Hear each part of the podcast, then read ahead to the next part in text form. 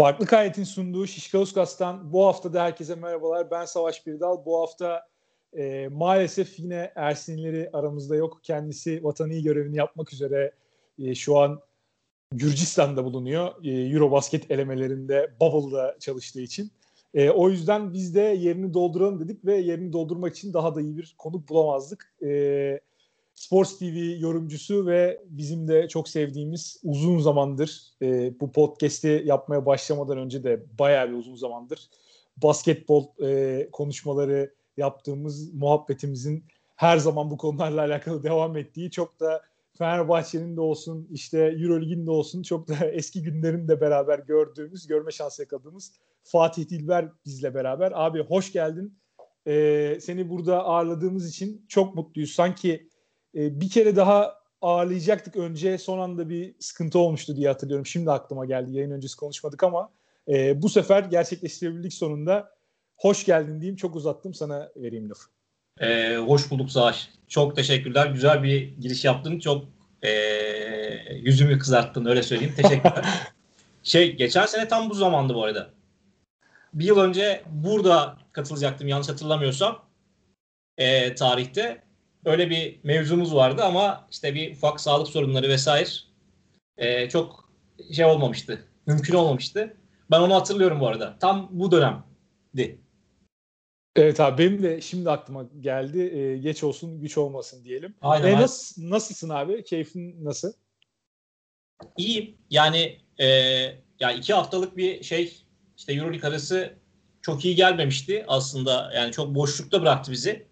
Valla özlemişiz Euroleague'i ama takımlar çok özlemiş gibi değillerdi. Yani özellikle bazı takımlar ee, fişleri çekmişler gibi duruyordu. Playoff yarışında olacağını düşünmüştü bazı takımların. Ama şey ee, keyifli başladı Euroleague açısından. Ben Euroleague tarafında bakarsak, kendi açımızdan bakarsak da hala sokaklara çıkamıyoruz. Öyle bir derdimiz var. Abi maalesef evet, artık en yakın zamanda en azından bir hafta sonu gündüz vakti kendimizi ee, daha rahat dışarı atabileceğimiz için. Daha rahat diyorum çünkü bir yandan bunu söylerken bir yandan da camdan bakıyorum. Herkes dışarıda. O yüzden şimdi iki yüzlü bir e, söylenmede bulunmak istemiyorum. Daha rahat kendimizi dışarı atabileceğimiz bir ortam olursa hafta sonu en azından bir hava almak, bir ayaklarımızı çalıştırmak için daha güzel olurdu. E, benim seni ağırlıyor olmakla alakalı heyecanlı olduğum bir sebep daha var. Sen e, bu sene maçlara gidebilen e, medya akreditasyonuna sahip olduğun için nadir insanlardan bir tanesisin. Biraz da salon içinden işler nasıl görünüyor, boş salonda olmak nasıl? O konuyla alakalı fikirlerini de merak ediyorum. İstersen oradan başlayalım. Nasıl pandemi sezonunda salonda olmak? Bir medya bir şey mensubu olarak. Bir şey söyleyeyim mi? Çok daha keyifli ya. Seyircisiz daha güzelmiş maçlar. Önce onu söyleyeyim. Her şeye hakimsin. Bu arada gerçek olarak söylüyorum bu arada. Hemen hemen her şeye, her konuşmaya, her reaksiyona. Yani bazen şeyi kaçırabiliyordun. Oyuncuların kendi arasındaki reaksiyonu. Koçun oyuncuya aktardığı. İşte rakip koçun yaptıkları vesaire. Yani ya da tribünden bir oyuncunun başka bir oyuncuya seslenişini vesaire. Ya orada bir bazı elektriklenmeler falan oluyor ya, onları daha net görebiliyorsun. Seyirciyle olduğu zaman daha fazla seyirciye odaklanabiliyorsun. Çünkü seyircinin reaksiyonundasın bu sefer. O yüzden e, saha içine daha fazla odaklanabildiğimiz bir dönem olduğunu düşünüyorum. Ama ya şey söyleyeyim. Bu işin geyiği seyircisiz olmuyor hakikaten. Yani çok eksiğimiz var. Çok eksik seyircisiz. Yani şey geldi. Şimdi... Anadolu Efes de biraz onu kullanmaya başladı. Son Olympiakos maçıyla beraber. E, Fenerbahçe zaten son dört beş maçtır kullanıyordu. Yani seyirciyi belli adette davetli Fenerbahçe e, salona davet ediyor. Yaklaşık üç yüz dört yüz civarında bir insan diyebilirim. Belki iki yüz ellidir. Yani o sayıyı tam söyleyemeyeceğim çünkü localara dağıldığı için locaların içinde ne kadar insan var göremiyoruz. E, ama yani şeyi görebiliyoruz. E, seyircinin oyuna etkisini ya da işte o tezahüratın gelmesiyle beraber takımın dönem dönem reaksiyonunu görebiliyoruz ara ara. O yüzden seyircili maçları özlemişiz. Ama dediğim gibi şey tarafını daha çok görüyoruz. Mesela herkes şey söylüyor. Igor Kokoshkov için çok fazla şey söyleyen var. Hiç reaksiyon göstermiyor falan diye söyleyen var. Ben bu sezon özellikle son bir buçuk ayda falan e, kendisinin işte ayakkabıyı çok sert bir şekilde yere vurduğu, İşte bir pozisyonda yanlış hatırlamıyorsam lig maçıydı, Tarık'a bağırdığı kısımları ben hatırlıyorum. Yani o yüzden e, oralar şey oluyor. E, duyulması keyifli olabiliyor. Ya keyifli demeyeyim de yani e, farkındalık yaratıyor diyeyim. Ama geri kalan şey e, rahatsın ya. Bir de geçtiğimiz senelerde çok kalabalık oluyordu basın tribünü falan. Şimdi basın tribünü falan da Fenerbahçe çok genişletti. O yüzden rahat rahat hareket edebiliyoruz. Ee, bir de abi yani televizyona bile bayağı ses geliyor. Özellikle şimdi seyircisiz maçlar. Şeyde daha çok geliyordu. Bu son haftalarda davetliler alınmaya başlamadan önce televizyondan daha da net bazen belli oluyordu. Televizyona bile bayağı reaksiyon geliyor. Ee, yani tribünden daha da net bir biçimde oyuncuların kendi aralarında konuşmaları veya oyuncuların böyle bir pozisyona sinirlendikten sonra verdiği tepkiyi bile net bir şekilde duyma imkanı oluyordur diye tahmin ediyorum. E, o açıdan ilginç bir tecrübe yani. E, işler normale döndükten sonra da uzunca bir süre tekrar böyle bir e, fırsatı yakalamak mümkün olmayabilir. O yüzden ben de merak ediyorum şahsen. Yani enteresan duygu. Mesela arada şeyi fark ediyorum ben Fenerbahçe maçlarını izlerken. Fenerbahçe benchinden henüz tespit edemediğim biri sürekli end one diye sesleniyor pozisyonlara. Her seferinde end one dediğinde basket olmuyor. Mesela ben onu fark ediyorum. Ama kim olduğunu bulamadım. Ya Gerald Edy ya da Lorenzo Brown, ikisinden biri her seferinde end one diyor, o turnike girmiyor mesela. Yani maçlarda falan bu end one'ı falan duymuyoruzdur. Duymam ihtimalimiz yok. Yani ben zaten bench'in tamamen hemen dibinde oturuyorum, yani yakınında oturuyorum diyeyim. Yani duyma ihtimalim yüksek ama normalde maçları da orada izliyor olsam duymam seyircisinden. Peki abi e, istersen yavaştan maçlara geçelim. E, ben Efes Olympiakos maçıyla başlamak istiyorum. E, Olympiakos ilk çeyrekte gerçekten çok iyi bir başlangıç yaptı maça. Yani yirmi altı on bir ile başlayan bir ilk çeyrek. E, maça başlarken kenarda başlayan, önceki haftalarda da böyle bir tercih olmuştu Aydın Ataman'ın. Bench'ten gelen bir Shane Larkin. E, Micić ile başlayan bir Efes.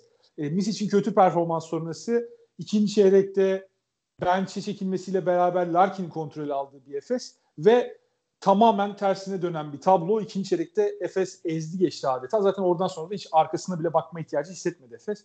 otuz iki sekizlik bir ikinci çeyrekten sonra yani maç adeta tamam o noktada e, fark dokuz sayıydı yanılmıyorsam ilk yarı bittiğinde ama yani salondaki Olympiakoslu oyuncular ve e, staff'ı da dahil ediyorum buna. Bir kişinin aklında bile bu maçı Olympiakos kazanacak düşüncesi kalmamıştı bence o ikinci çeyreğin ardından. E, ne diyorsun Efes için? Yani E, Efes ivmeyi yakaladı gibi geliyor ama hala e, Efes'in bu ilk çeyrekteki gibi çeyreklere çeyrekleri yaşama ihtimali var hissiyatı da veriyor bir yandan ama tabii ki bu üç çeyreklik Efes yani gerçekten çok net bir performanstı yani Olympiakos'a amiyane tabirle top göstermediler diyebiliriz. Sen, senin düşüncelerini alayım Efes'le alakalı merak ediyorum. Ya şey söyleyeyim ben e, Euroleague'de yani şimdi Barcelona maçı bizim kafamıza hep bir soru işaretleri ekmişti. Yani Barcelona mı gerçekten kötüydü? Anadolu Efes mi çok iyiydi? Yani onu çünkü Anadolu Efes'in geçmişinden kaynaklı işte Zenit maçını hatırlayalım. İşte ya da kazandığı maçlarda da işte Kızıldız'a karşı kazandı. İşte Alba Berlin'e karşı kazandı. Asvel'e karşı kazandı. Yani hep böyle e, ligin son tarafı yani üst tarafı değil de daha çok alt tarafına karşı kazanmıştı. O yüzden Barcelona maçında hep biz o soru işaretleri ektik kafamıza. Yani onun cevabını bulamadık.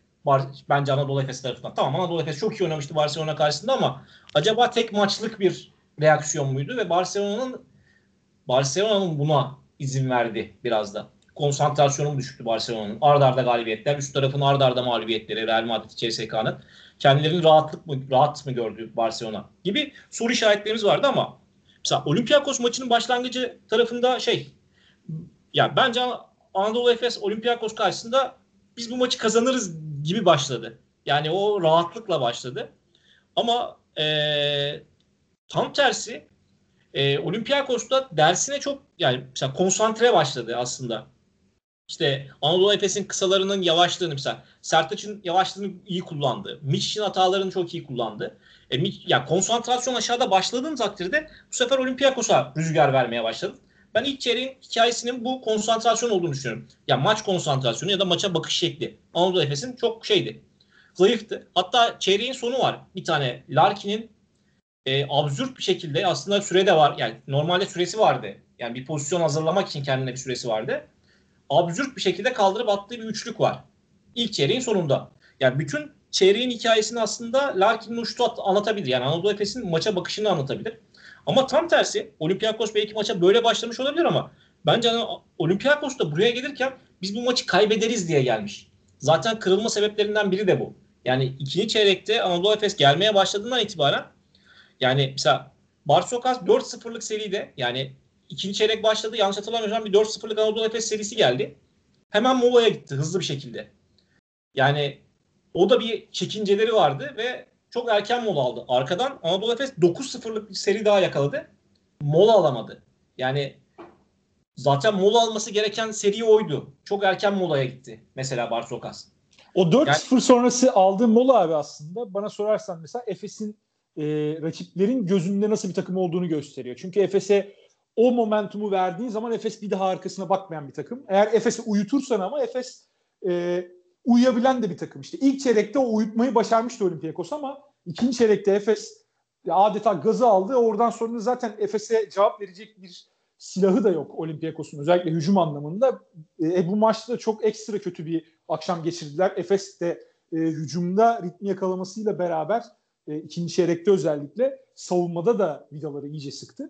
E, öyle olunca Olympiakos'un hiçbir şansı kalmadı yani. Olympiakos e, ya burada biraz şey tercihlerinden bahsedelim istiyorsan. Ben onu da sana soracağım. Senin fikrini merak ediyorum. Ya Olympiakos'un iki tane farklı beşi var. Biraz böyle Bartzokas e, iki farklı takımla oynuyormuş gibi görünüyor zaman zaman. Tabii burada forvetleri ve uzunları e, farklı kombinasyonları kullanabiliyor ama ana etmen özellikle dış oyuncular konusunda burada kullandığı e, ikili orada. Yani özellikle Sulukas'ı mesela Spanulis'le bir arada hiç kullanmıyor. Ama Sulukas sahada değilken ve e, Spanulis işte Charles Jenkins ikilisi sahadayken ve genelde Printessi de mesela bu ikili sahadayken kullanıyor.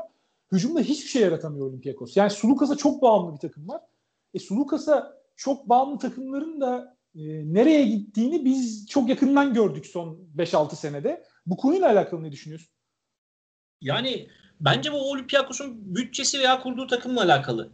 Yani e, yüksek ihtimalle bir tane daha kısa alabilecek bir bütçeleri yoktu. Yani bence bu kadar yaratıcısız kalmaları veya Spanulis'e bu kadar güvenerek yola çıkmaları e, bence onlar açısından en büyük dezavantajı oldu. Ben öyle düşünüyorum. Yani Sulukas'a tamam bırakırsın. Bence şeyi bırakmakta bir sorun görmüyorum Sulukas'a. Dümenip Sulukas'a bırakırsın ama Sulukas'ın yanına doğru isimleri koyabilmen önemli. Yani Sulukas'ın yanına Şakmak Kisik'le oynadığın andan itibaren zaten iki tane el bombasını sahanın içine koymuş oluyorsun. Yani e, Sulukas'ın da tercihleri çok sorgulanan bir oyuncu. Şakmak Kisik'in de tercihleri. Yani karar konusunda çok ciddi sorunları var bu iki oyuncunun. Dönem dönem. E, hal böyleyken e, bence yani yorulmadıkları anda, yani formda ya yani şey başlayalım.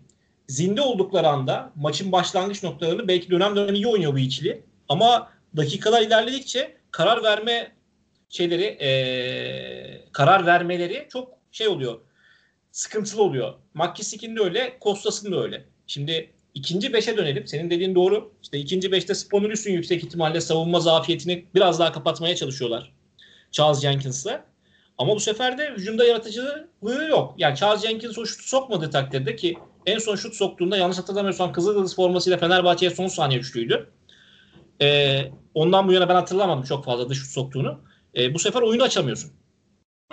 Ya bence Olympiakos'u ligin içine tutan şey Vezenkov'un çıkışıydı. Yani Vezenkov çok iyi bir çıkış sergiledi. İşte e, yaklaşık iki aylık bir çıkışı vardı. E, Vezenkov'un da işte normal standartlara dönüşüyle beraber Olympiakos vasat bir takım haline geldi. Şimdi bir tane daha yaratıcı bulsalardı ne olurdu? Bence Valencia seviyesinde bir takım olabilirlerdi. Ya da Jalgiris seviyesinde acaba playoff yapar mıyız bir takım olabilirlerdi. Ama şu anda yani Kostas'ın bir gün harikalar yaratacağı ya da harikalar yaratmasına izin verecek bir rakibe karşı oynamaları gerekiyor. Veya tam tersi işte Vezenkov savunmasında hata yapacak bir takıma karşı oynamaları gerekiyor. O yüzden çok şey görmüyorum ben. Mesela iki tane uzunları var. Octavius Ellis ve Martin, Hasan Martin. Yani mesela bu iki uzun da aslında şey uzunlar. Rotasyon uzunları. Yani o yüzden dönüp Printezis'i dönem dönem beşe çekiyor. Ya da işte Livio Cançal Printezis. Evet yani Printezis beşe çekiyor. Livio Cançal'la beraber oynatıyor. Ya o yüzden ben çok eksik buluyorum kadrolarını. O eksiklik bence fazlasıyla böyle e, onlar açısından top maçlarda çok fazla etkiliyor onları diye düşünüyorum. Yani dönem dönem işte sekansları var. Sekanslarında iyi oynadıklarında yani aslında bu Olympiakos'ta kötü takım değilmiş diyebiliyorsun ama o sekansları yakalayamadıklarında da ciddi problemler yaşayabiliyorlar. Bence bugün yani şey Anadolu Efes maçında da ben mental açısından çok mental olarak çok kırıldıklarını düşünüyorum. Yani o özellikle ikinci çeyrek onlara senin dediğine katılıyorum. Yani dokuz sayıda bitti. Aslında biraz ortada diyebilirsin maça. Ama yani soyunma odasına gittiklerinde arkadaşlar maç bitti falan konuşması olmuştur. Yani bir de ikinci çeyrek, üçüncü çeyreğe de Anadolu Efes iyi başladı. Zaten oradan sonrası yok. Yok şaşa. Peki abi biraz Micić konuşalım ya. Yani bu maçta Micić'i ben yani genelde geçen sezonlarda Sulukas'a karşı olan eşleşmesinde hep e, Micić Efes'e geldiği günden itibaren üstünlüğü elinde tutan adamdı. E, bu maçta ben açıkçası öyle bir performans bekliyordum Micić'ten ama Misic'in de sağı solu belli olmuyor. Yani çok iyi bir Barcelona deplasmanı performansı. Ama bu hafta bir bakıyorsun işte iyi de bir eşleşme. Sulukas'ın savunma zaaflarını da biliyoruz. E, Sulukas'a karşı yok.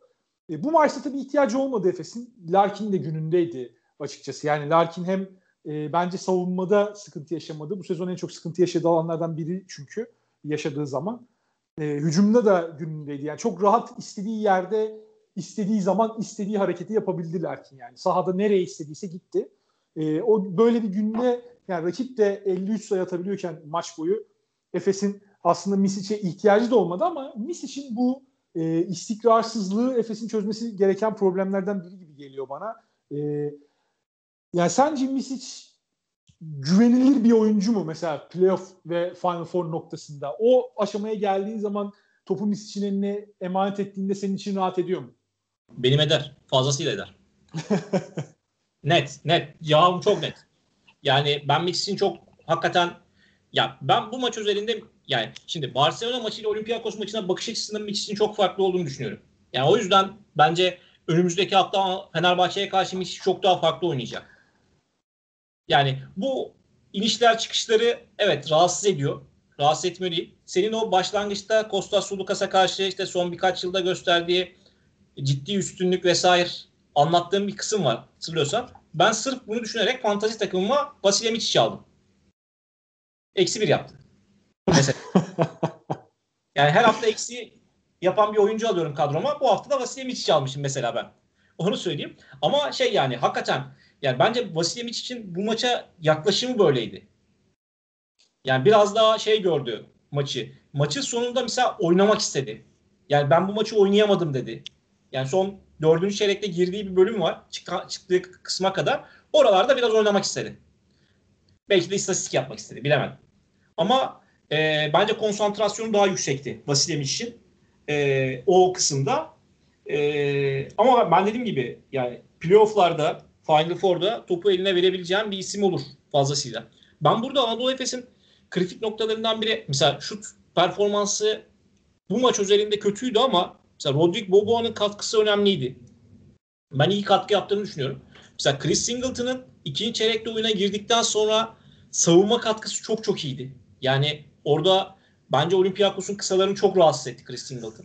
E, James yani, Anderson'ı da eklemek lazım abi oraya. Bence Şeza, o da çok evet, James evet, yansımadı istatistiğe ama çok etkili bir performanstı ondan da. Evet yani hal böyleyken bu oyunculardan katkı almaya başladığın takdirde böyle maçları Vasilije Micić kötü oynadığında da kazanabilirsin. Ha Vasilije Micić playoff'larda bu kötülükte oynarsa Anadolu Efes'in işini kolay olur mu? Bence olmaz. Rakibe bağlı olarak da değişir ama hiç kolay olmaz. Ama ben Anadolu yani Vasilije Micić üzerinde söylüyorum. E, işler sıkıştığında ben topu eline verebileceğimiz bir kısa olduğunu düşünüyorum. Yani ben vermek isterim. Yani ben bir koç olsam yani koçluk bilgim çok düşük bir yani hemen hemen hiç yok diyebilirim. Ama yani Vasilije Micić gibi bir oyuncum olsun isterdim. Geçen sene şöyle söyleyeyim. Ben çevremdeki insanlara da sormuştum. E, belki sana da sormuştum Savaş. E, Fenerbahçe'nin transferleriyle ilgili Kostas Sulukas'la sözleşme imzalamıştı hatırlarsan. Evet. Yazın Kostas Sulukas yerine yani sözleşme imzalamak yerine boşta olan kimi alabilirdiniz? Mesela Vasilije Micić de yazın kontrat imzalamıştı. Herkes Vasilije Micić söyledi Kostas Sulukas yerine. Ben Sana de bu söyleyeyim. Arada ben de Misic'i tercih ederim Sulukas yerine. Şu tamam. an kariyerlerinin bu noktasında kesinlikle Micić daha önde. Yok geçen sene düşünseydin. Ee, geçen sene dediğimiz Micić ilk sezonunu tamamlamış oluyor değil mi Efes'te? Vasilije aynen ilk sezonunu tamamlamış, Final Four'u oynamış, finali oynamış oluyor. Ben yine Misic'i seçerdim. Yani ben de Misic'i seçerdim. Yani oradaki tek sorun şey yani ee, bir de şöyle bir şey var. Şimdi Vasilije Micić'e vermediğin noktada bence zaten Vasilije Micić'i tutmanın bir anlamı kalmıyor. Yani Vasilije Micić'i bu, buralarda tutmanın çok bir anlamı kalmıyor topu vermeyeceksek. Ee, dönüyorum. Topu kime verebiliriz sorusunu sorduğumda Avrupa basketbolunda buna yanıt da bulamıyorum. O yüzden sanki ee, bir şekilde ona güvenmek lazım. O güveni de ona hissettirmek lazımmış gibi geliyor. Bir de Shane Larkin de varken, Shane Larkin hele hele böyle oynuyorken bence Vasilije Micić bir şekilde oyunun içinde kendine yer bulacaktır. Ya bu Olympiakos maçı ben çok gösterge olacağını düşünmüyorum. Yani şey Vasilije Micić konusunda önümüzdeki maçlar bence Anadolu Efes'in fikstürü bayağı zor. Yani önümüzdeki fikstür çok zor. Onu söyleyeyim. Ama önümüzdeki fikstürde bence şey eee Vasilije Micić arada çok ciddi maçlar kazandıracaktır. Hele hele maçı son beş haftayı görmüşsündür belki Anadolu Efes adına. Evet. Bayern deplasmanına gidiyorlar. Panathinaikos iç saha, Real, Baskonya, Milano deplasman. Oralarda ee, yani şey yanıyor. Yani ateş yanarken o ateşi böyle bir söndürecek sakin bir insana ihtiyaç olur. Bence Vasilije Micić olacaktır diye düşünüyorum. Peki abi, fikstürden bahsetmişken hemen sana şunu sorayım Efes'le alakalı. Sence Efes'in fikstürünün zor olması Efes için bir avantaj mı yoksa dezavantaj mı? Ben avantaj olduğunu düşünüyorum. Ben de aynı fikirdeyim, o yüzden soruyorum. Yani Efes'in performanslarına baktığımız zaman bu sene tamam, hani Barcelona maçını kazanana kadar hep şey söylendi Efes'le alakalı. Efes playoff potasındaki takımlara karşı sadece Barcelona yenebildi. Başka kimseyi yenemedi gibi bir şey söylendi. Ama pe- maç maç performanslara baktığımız zaman Efes'in bu sezon e, yani daha iyi oynadığı maçların hep daha iyi rakiplere karşı olduğunu düşünüyorum ben. E, yani Real Madrid, C S K A gibi mağlubiyetleri oldu. İçeride Real Madrid'e yenilişe deplasmana çok kötü bir e, C S K maçı çıkardı Efes. Ama ben yine de Efes'in her zaman için e, karşısında, özellikle şu an Efes daha fazla form tutmuşken, karşısında iyi rakip varken daha iyi motive olduğunu ve biraz artık Efes'in şey modunda olduğunu düşünüyorum. Böyle e, yani tamam Efes şampiyon olmadı geçen sene belki ama işte Lakers'ı bu sene görüyorsun N B A'de normal sezonda. Tamam biz zaten artık işimizi yaptık yani. Buralar bizim için değil.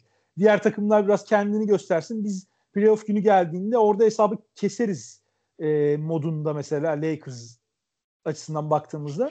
Efes'te de ben biraz o havayı görüyorum yani. Efes kendine yüzde yüz inancı olan bir takım zaten playoff yapacağına dair ve playoff'ta playoff'a nereden girdiklerini de bence çok umursamıyorlar. Çünkü yani çoğu takımın amacı mesela şu an playoff'a girerken Barcelona'dan kaçmak. Ben Efes'in Barcelona'dan kaçmak isteyeceğini zannetmiyorum. Yani Barcelona Efes'ten kaçmak isteyecektir şu saatten sonra. Sezon içindeki maçları izledikten sonra.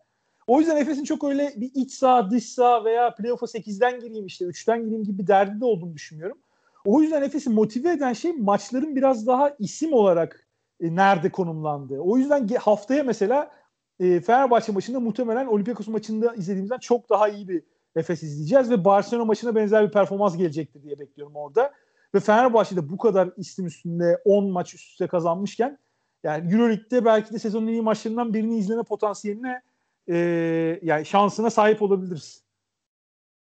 Valla bence kesinlikle. Yani dediklerine yüzde yüz katılıyorum. Yani şey ya bir de şimdi şöyle bir şey var. Geçen sezon şampiyon yani sezon devam etmedi. Sezonu domine ettin. Yani hemen hemen her, her maçı domine ettin. Yani şimdi Fenerbahçe'nin do, şimdi he, hep karşılaştırıyor. Bir önceki sene de Fenerbahçe domine etmişti sezonu deniyor ama Fenerbahçe orada Mart ayında hatırlarsam hem Real Madrid hem C S K A'ya kaybetti. Yani direkt rakiplerine kaybetti. Anadolu Efes dört mağlubiyeti vardı. E, Mart ayına gelirken Barcelona'yı deplasmanla yendi. Real Madrid'i deplasmanla yendi. C S K A'yı deplasmanla yendi. Yani Anadolu Efes yokuş aşağı gitmiş. Yani gelene geçene vura vura gidiyordu da aşağıya doğru. Yani inanılmaz bir hız almıştı, ivmelenmişti.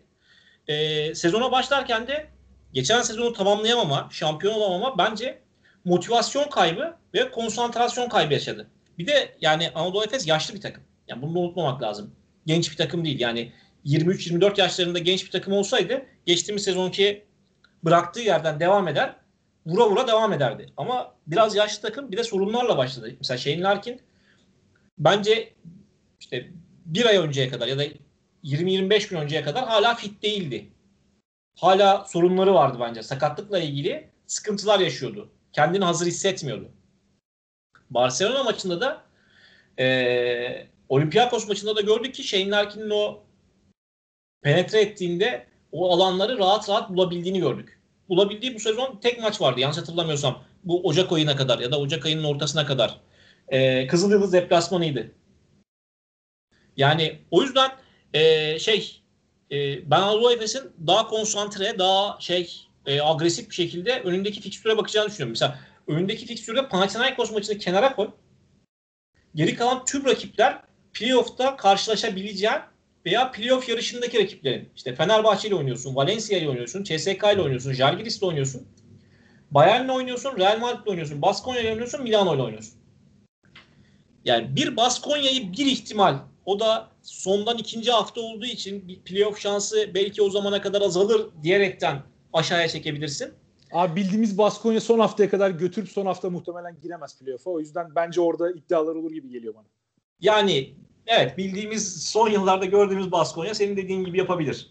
Katılıyorum ona. Ama şey yani hakikaten şey ee, savaşabileceği, kapış, yani nasıl diyeyim, challenge edebileceği bir şekilde rakiplerle karşılaşacak. Bir de bence tam doğru zamanda Anadolu Efes form tuttu. Hep şey deriz ya, Mart ayına formda girmek.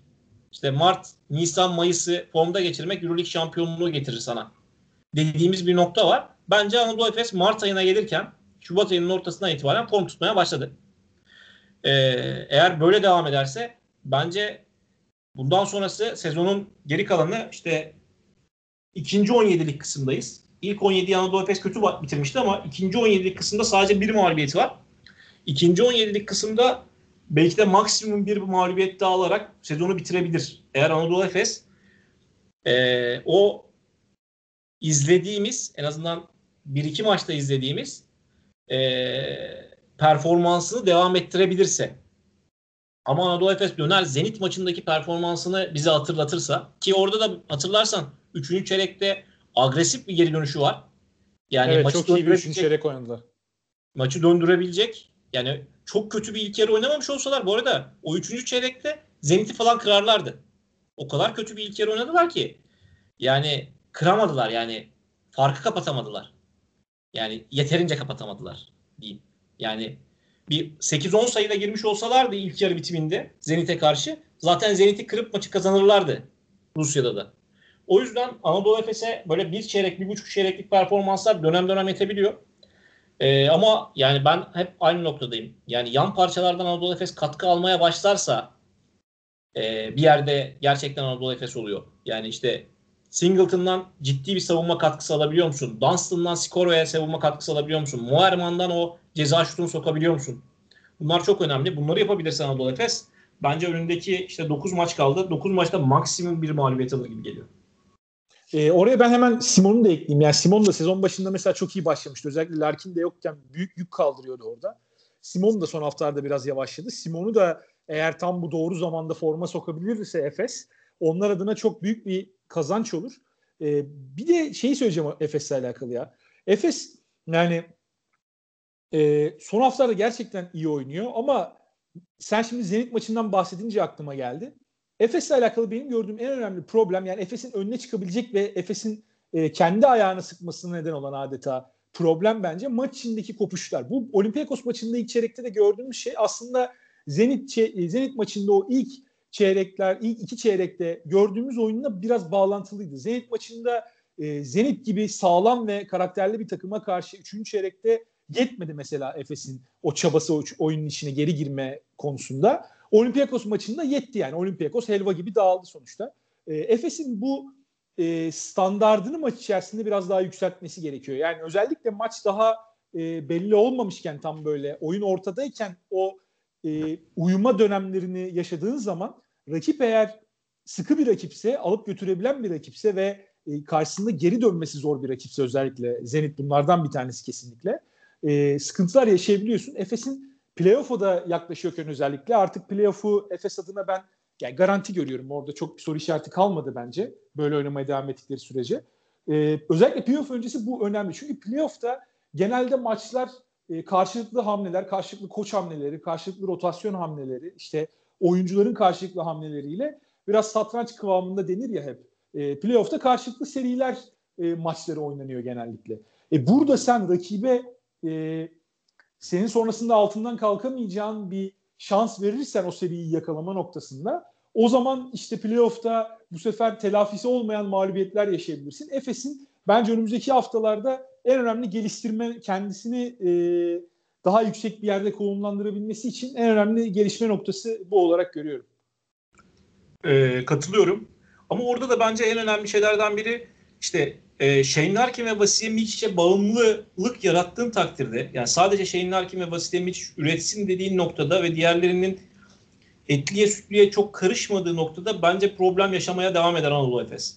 Yani orada işte Boboa'nın hafif yükselişi, işte Singleton'ın dönem dönem savunmada, dönem dönem hücumda verdiği katkı, işte Moerman'ın hücumda vereceği katkı, James Anderson'ın işte senin söylediğin gibi işte istatistiğe yansımayan katkısı bence çok önemli hale geliyor.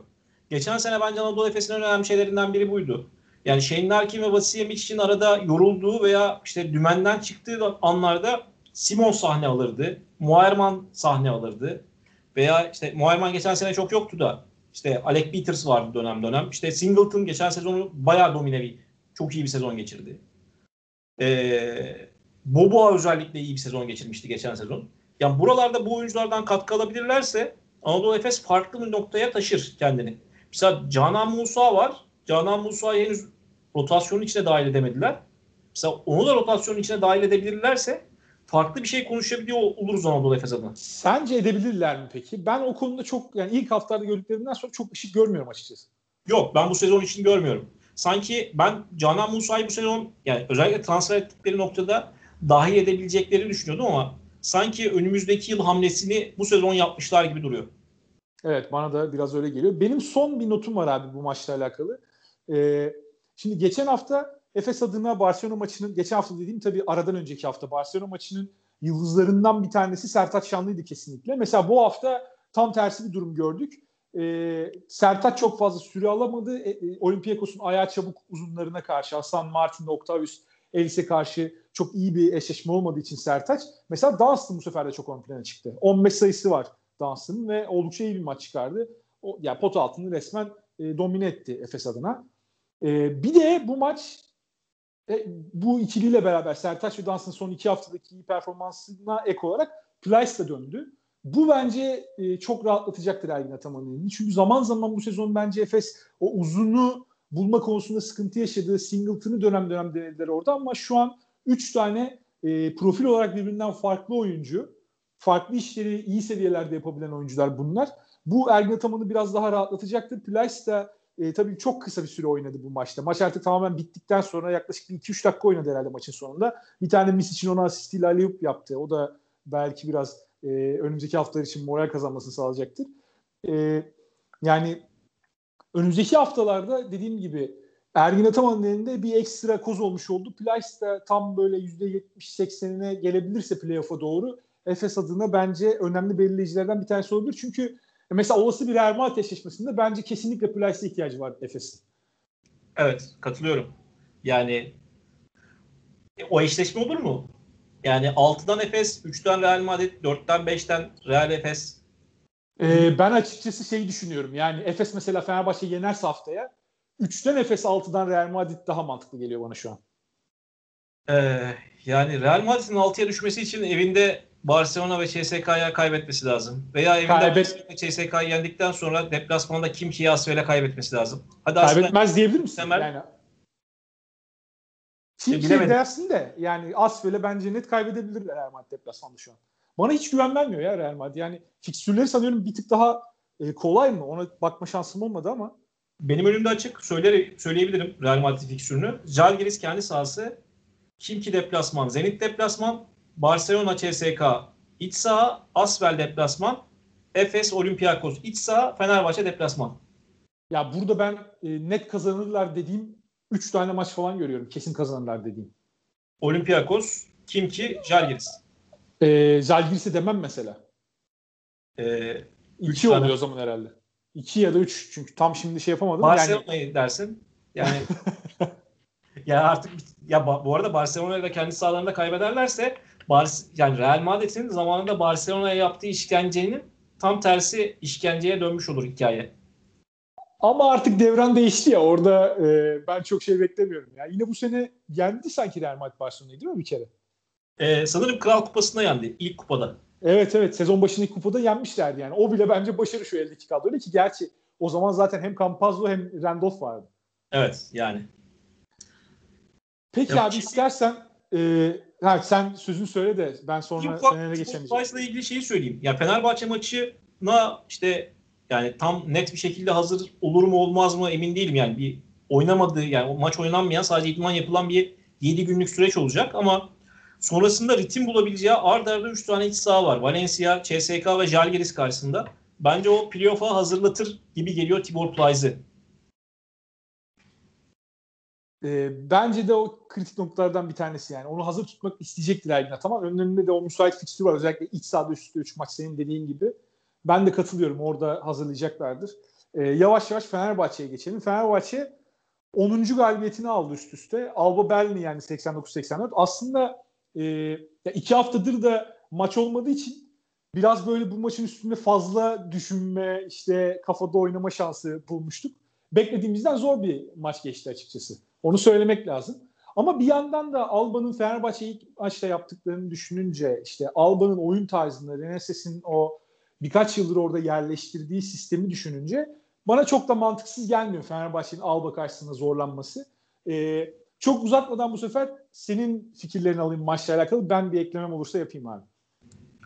Ya şeyi düşünmek lazım. Dört defa Fenerbahçe Alba'yla karşılaştı toplamda. İki sezonda. Yani dört defa izleme şansı yakaladık. Yani üç tanesi krizde bitti maçların. Yani bu dün, dünkü maçta dahil. Bir tanesini Alba yani daha ikinci çeyrekte falan fiş çekmişti. Yani Alba kazandı. Yani Fenerbahçe'nin aslında e, çok da şey gelmeyen, yani oyun temposu anlamında çok rahatsız eden takımlardan biri. Oynadığı oyun anlamında izleyeni de yoran takımlardan biri Alba. Yani izlerken yoruluyorsun. Bu arada ben yani sadece Fenerbahçe, Anadolu Efes maçları üzerinde söylemiyorum. Alba'nın İzlediğim herhangi maçında izlerken yoruluyorum. Yani yetişemiyorum. Buradan kim kaçırmıştı, hangi oyuncu kaçırdı, kimi kaçırdı, nasıl kaçırdı falan. Yani artık bir yerden sonra şey o katları falan takip edemez hale geliyorsun. Ee, ama bence Fenerbahçe eşleşme konusunda bayağı ters eşleşme olabilecek takımlardan biriydi. Yani Fenerbahçe'nin savunmada özellikle çok fazla uyuyan işte kısaları var. Ki Yan Veseli çok iyi bir çember savunucusu değil. Yani şey olsa elinde Militinov tarzında işte Walter Tavares tarzında bir uzun olsa yani şeyde bekletirsin. Boyalı alanda bekletirsin. Evet, davet edersin. Aynen, davet edersin. Buyurun gelin biz sizi bloklamak için bekliyoruz dersin. Ee, bu avantajı kullanabilirsin ama şey Yan Veseli çok hareketli. Her yere çıktığı için e, iyi bir potalı savunucusu da değil. E, bu da Fenerbahçe'nin uyuyan kısaları açısından problem yarattı. Ben Fenerbahçe'nin çok problemli, mesela Ulanovas'ın maçı değildi bence. Hiç değildi. Abi Edy mesela e, çok pardon. Yani bu bu söylediğini aslında Edy'nin bu maçta aldığı süreden anlayabiliyoruz. Edy sadece altı dakika alabildi mesela. Yani ki orada da iki faul yaptı bu arada. Yani iki faul yaparak altı dakikada süre aldı. E, bir de yani Edy'yi az çok da tanıyorlar bu takımlar. Ya yani bir tane de bomboş şut attı bu arada. Unuttular, uyudular. Ama yani bir daha da pozisyon vermediler diye. Bence orada ekstrayı Fenerbahçe'de e, iki tane oyuncu yaptığını düşünüyorum ben. Birincisi Kylo O'Quinn. Yani geldiğinden bu yana oynadığı en müspet oyunu oynadı. Yani hem savunmada çok... Ya ben hem Ahmet için hem Kylo O'Quinn için dönem dönem çok doğru maç olmayabilir. Çünkü ilk maçta hatırlarsan e, biraz daha ağır diyebileceğimiz Nikic ve Timan'la oynamışlardı. Ee, bu sefer bence Ben Lammers çok hareketli bir uzun. Orta mesafesi falan da var. Yani bence onları hücumunu daha da çeşitlendirdiğini düşünüyorum Ben Lammers'ın ki. Bir de üç tane blok yaptı abi. Yani bir de önümüzdeki yıl ben onun transferde yapabileceğini düşünüyorum. Yani e, Eurolig'e Eurolig'in bu sezon iyi transferlerinden biri. Çaylak olarak iyi transferlerinden biri. Bence en iyisi Dechampierre. Birazdan da Dechampierre'e geçecek buna. Bir de maçın sonunda Dechampierre'in katkısı. Yani bence öyle bir yerde e, on bir sayı attı ki bir anda ma- yani maçı kıramadı da ama en azından Fenerbahçe'nin nefeslenebileceği, maçı kazanabilecek, e, farkı yaratabileceği e, ortamı sağladı. seksen beş yetmiş beşe getirdi yanlış hatırlamıyorsam maçı. E, yetmiş dört yetmiş altmış yedi yetmiş dört yetmişti maç. yetmiş dört yetmişten seksen beş yetmiş beşe geldi ve şu an Pierre'in on bir sayısıyla. E, bu bence Fenerbahçe'nin elini çok rahatlattı. E, ama yine de şeyi söylemek lazım. E, yani zor bir eşleşmeydi. Mesela Fenerbahçe'de bazı oyuncuların yavaş, yani mesela Danilo Bartel'in Covid vakasından sonra, geçirdiği Covid'den sonra henüz ritim bulamadığını görüyoruz. Ya da iyi oynayamadığını görüyoruz.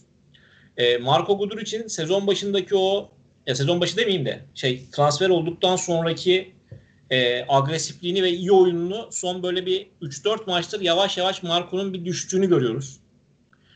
E, belki Marco'nun bir tık daha tekrar oyunun içine adapte olmasını sağlamak lazım. E, Alex Perez'in henüz giremediğini, Lorenzo Brown'un da Marco Guduric transferinden sonra son özellikle son bir ayda onun da yavaştan düştüğünü görüyoruz. Yani Lorenzo Brown dün özellikle oyuna girdiği ikinci çeyrekte, ilk pardon ilk çeyrekte o ilk üç dört dakikayı inanılmaz felaket oynadı. Zaten ikinci çeyrekte hiç sahaya sürmedi koç.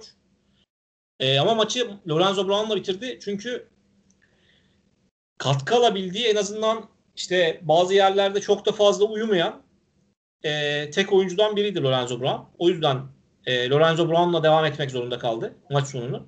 E, ama ben Fenerbahçe'nin işte beşin beş artı birin ya da arttırması gerektiğini düşünüyorum. Arttıramadığı takdirde Ee, ya tabii bu maç özelinde işte Ulanovas çok kötüydü, işte Ulanovas kötü falan demek istemiyorum ama Ulanovas toparlamaya başlamıştı. Bu maç onun maçı değildi bence. Çünkü o oraları takip edebilen bir oyuncu değil. Çok zor bir maç onun adına. Ee, ama eğer Fenerbahçe playoff istiyor ya da playoff'ta iyi bir yer istiyorsa bu oyunculardan maksimum katkı alıyor olması lazım. Ee, özellikle Marco'dan. Marco'nun bir toparlanmaya ihtiyacı var. Bir tık daha. Ee, Bartel'in toparlanmaya ihtiyacı var. Ee, ya Ulanovas'ın bıraktığı yerde devam etmeye ihtiyacı var. Ama bence dönem dönem Fenerbahçe'nin e, guard pozisyonunda, yani çünkü şu anda hala bence çok ekstra oynuyor Nando de Colo. E, Nando'nun biraz daha aşağıya düşeceğini düşünüyorum. Bir tık daha, yani çok değil ama ya yirmi yedi dakikalar Nando için çok fazla dakikalar. yirmi yedi dakika oynamış dün. Ya onu biraz daha yirmi üç yirmi dört dakika seviyesine indirmemiz gerekiyor. E, oralarda daha fazla katkı almamız gerekiyor Nando'dan. Ki mesela dün e, Alba'nın agresif, Matisek'in agresif savunmasında sinirlenip gitti, ikinci faulünü yaptı Nando, hatırlarsın bir pozisyonda. Yani hiç an, anlamsız bir faul yaptı. Yani bir yerde çok fazla sahada tutmanın da şey oyuncu açısından yıpranmışlığa sebep olduğunu düşünüyorum. O yüzden oradan Alex Perez, Alex Perez'den katkı alınamıyorsa tekrardan e, Bobby Dixon'a dönmenin faydalı olabileceğini düşünüyorum. Orada ya da Lorenzo Brown'dan iyi bir katkı almamız gerektiğini düşünüyorum. Ee, orada sanki elimiz top yönlendirici konusunda bir soru işaretleri var. Ee, ama ben dünkü maç üzerinde çok riskli maç olarak görüyordum. İyi bir galibiyet geldi. Abi hazır Bobby Dixon konusunu açmışken sana sorayım. Kadroda bile yoktu Alba maçında. Sen Perez'in Dixon'a tercih edilmesini neye bağlıyorsun? Sence neden olabilir bu? Yani benim çünkü sahada gördüğüm, tamam Dixon'da devamlılığı yüksek olmayan bir oyuncu. Ama yine bu sezon mesela çok iyi birkaç tane maçını gördük. Özellikle e, herhalde sayacak olsak ilk olarak Maccabi deplasmanını sayarız. Fenerbahçe felaket durumdayken Dixon oradan maçın kazanılmasının baş aktörlerinden bir tanesi olmuştu. Belki de baş aktörüydü diyebiliriz.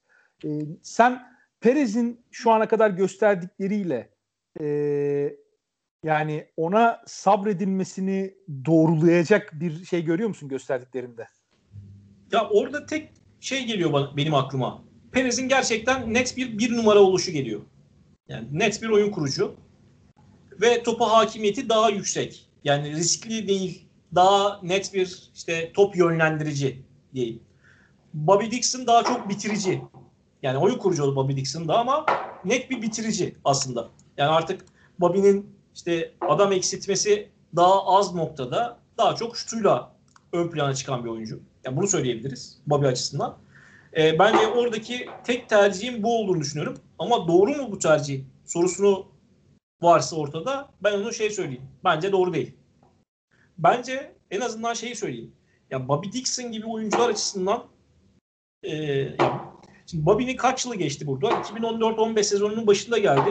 Şu an iki bin yirmi bir yirmi yirmi bir sezonundayız. altı yıl burada harcamış Bobby. altı yıl tamamlayacak. Yani hikaye çok güzel bir hikaye. Eurolig şampiyonluğu var. Eurolig finali var. Ya bence süre, ya Alex Perez dört dakika oynayacaksa, dört dakika civarında oynayacaksa, yani o süreyi arttıramıyorsak Orada Bobby'nin bench'te olmasını tercih ederim ben. Abi tam e, Alex Perez dört dakika sahada kalacaksa ben Bobby'nin kadroda olmasını tercih ederim diyordun. O arada e, senin orada bir abi bir tahta kesme operasyonuna başladı. Biz de ara vermek zorunda kaldık. Evet. E, şimdi yani, tekrar kaldığımız yerden devam edeceğiz. Abi büyük bir fark yarattı ya. Ses farkı yarattı. Yani evimin de ne kadar yalıtımsız olduğunu ortaya koydu. Yani, ya abi sanki senin salonunda tahtaları kırıyormuş gibi bir ortam oluştu bir anda. Yani abi bayağı bir tahta kırdı bu arada ya. Yani bayağı fazla tahta vardı. Ya ben yarın devam eder falan diye düşünüyordum ama bitirmiş. Ben ben de dayanamadım tahta sesine bir yerden sonra. Kaçtım gittim ama bitirmiş, helal olsun diyeyim. Abi neyse ki üç dört dakika sadece o yayına geldi. Ee, ben bir kontrol ettim. Bir de yani şunu da söylemem lazım. Hala bu yayındaki e, en kötü dışarıdan gelen ses unvanını alamadın. O yüzden çok da önemli değil yani. Bizim Kaan Kural'la yaptığımız bir podcast var. Arkadan kahve öğütme sesi falan geliyor. Makinenin sesi. O yüzden yani çok da önemli değil diyeyim sana. Çok böyle rahatsız edecek bir ses değildi. Ben dinledim, baktım. Merak ettim de kahve öğütme sesi nereden geldi? Abi çünkü kahvecide yaptık podcast'i Kaan abiyle. Ha. Bu işlerin normal olduğu, işte Covid falan yoktu. Bir iki sene oluyor herhalde. Üç sene bile olmuş olabilir. O dönem Kadıköy'de bir e, işte üçüncü nesil kahvecide yaptık diyeyim. Arkadan böyle balkonda yapıyorduk bir de. Bizim de o zamanki ya tecrübesizliğimiz, arkadan da öyle bir ses gelmiş ki en sonunda adını şimdi unuttum. Twitter'dan bir arkadaş e, bizi takip ediyor ama hani ben tanımıyorum kendisini şahsen. Bize kaydın e, arka plan görün, gürültüsünden arındırılmış versiyonunu atmıştı. Öyle bir şey yapılabilir mi? En sonunda. Yapmış vallahi gerçekten. Ben de bilmiyordum o zamana kadar. Çok da anladığım bir konu değil. Ee, onu en sonunda upload etmiştik. Tekrar bizim kendi kaydımızı silip, yani düşün. O derece arkadan gürültü gelmişti. Hadi neyse ya. Abi istiyorsan e, şeyle devam edelim. Fenerbahçe'yle devam edelim. Tam ortasında kalmıştık muhabbetin. E, benim bu maçta dikkatimi çeken bir şey vardı. Sana da onu sorayım. Biraz sanki e, Kokoshkov ana planda düşündüğü beşlerini bu maçta ağırlıklı olarak kullanmadı da sanki işte Kylo O'Quinn olsun, e, son zamanlarda Covid'den ötürü bir türlü toparlanamayan Covid sonrası dönemde Bartel olsun, biraz böyle arka planda kalan oyuncuları maçın içine sokmaya çalıştı ama bu başarılı olamayınca bu e, konuda maçın sonunda tekrar o alışkın olduğumuz son dönemde maçları bitiren oyunculara döndü gibi bir izlenim edindim ben. Sen de aynı fikirde misin? Yani bu isimleri Fenerbahçe'nin dahil etmesinin gerektiğinden bahsediyorduk aslında. Sen de demin e, bu sıkıntı yaşamadan önce ondan bahsetmiştin. Bu konuyla alakalı fikirlerini alayım senden. Yani aslında ya koç maksimum derecede hemen hemen işte o on on bir oyunculuk rotasyonu kullanmaya çalışıyor. Yani e, herkesin elini taşın altına koyduğu, herkesin o işte sekiz dakika on dakika oynayanla da yirmi yedi dakika oynayan da e, oyuna girdiklerinde verimli olabilecekleri, en azından mutlu kalabilecekleri bir e, ortam yaratmaya çalışıyor koç. Gördüğümüz kadarıyla. Yani önce onu söyleyeyim.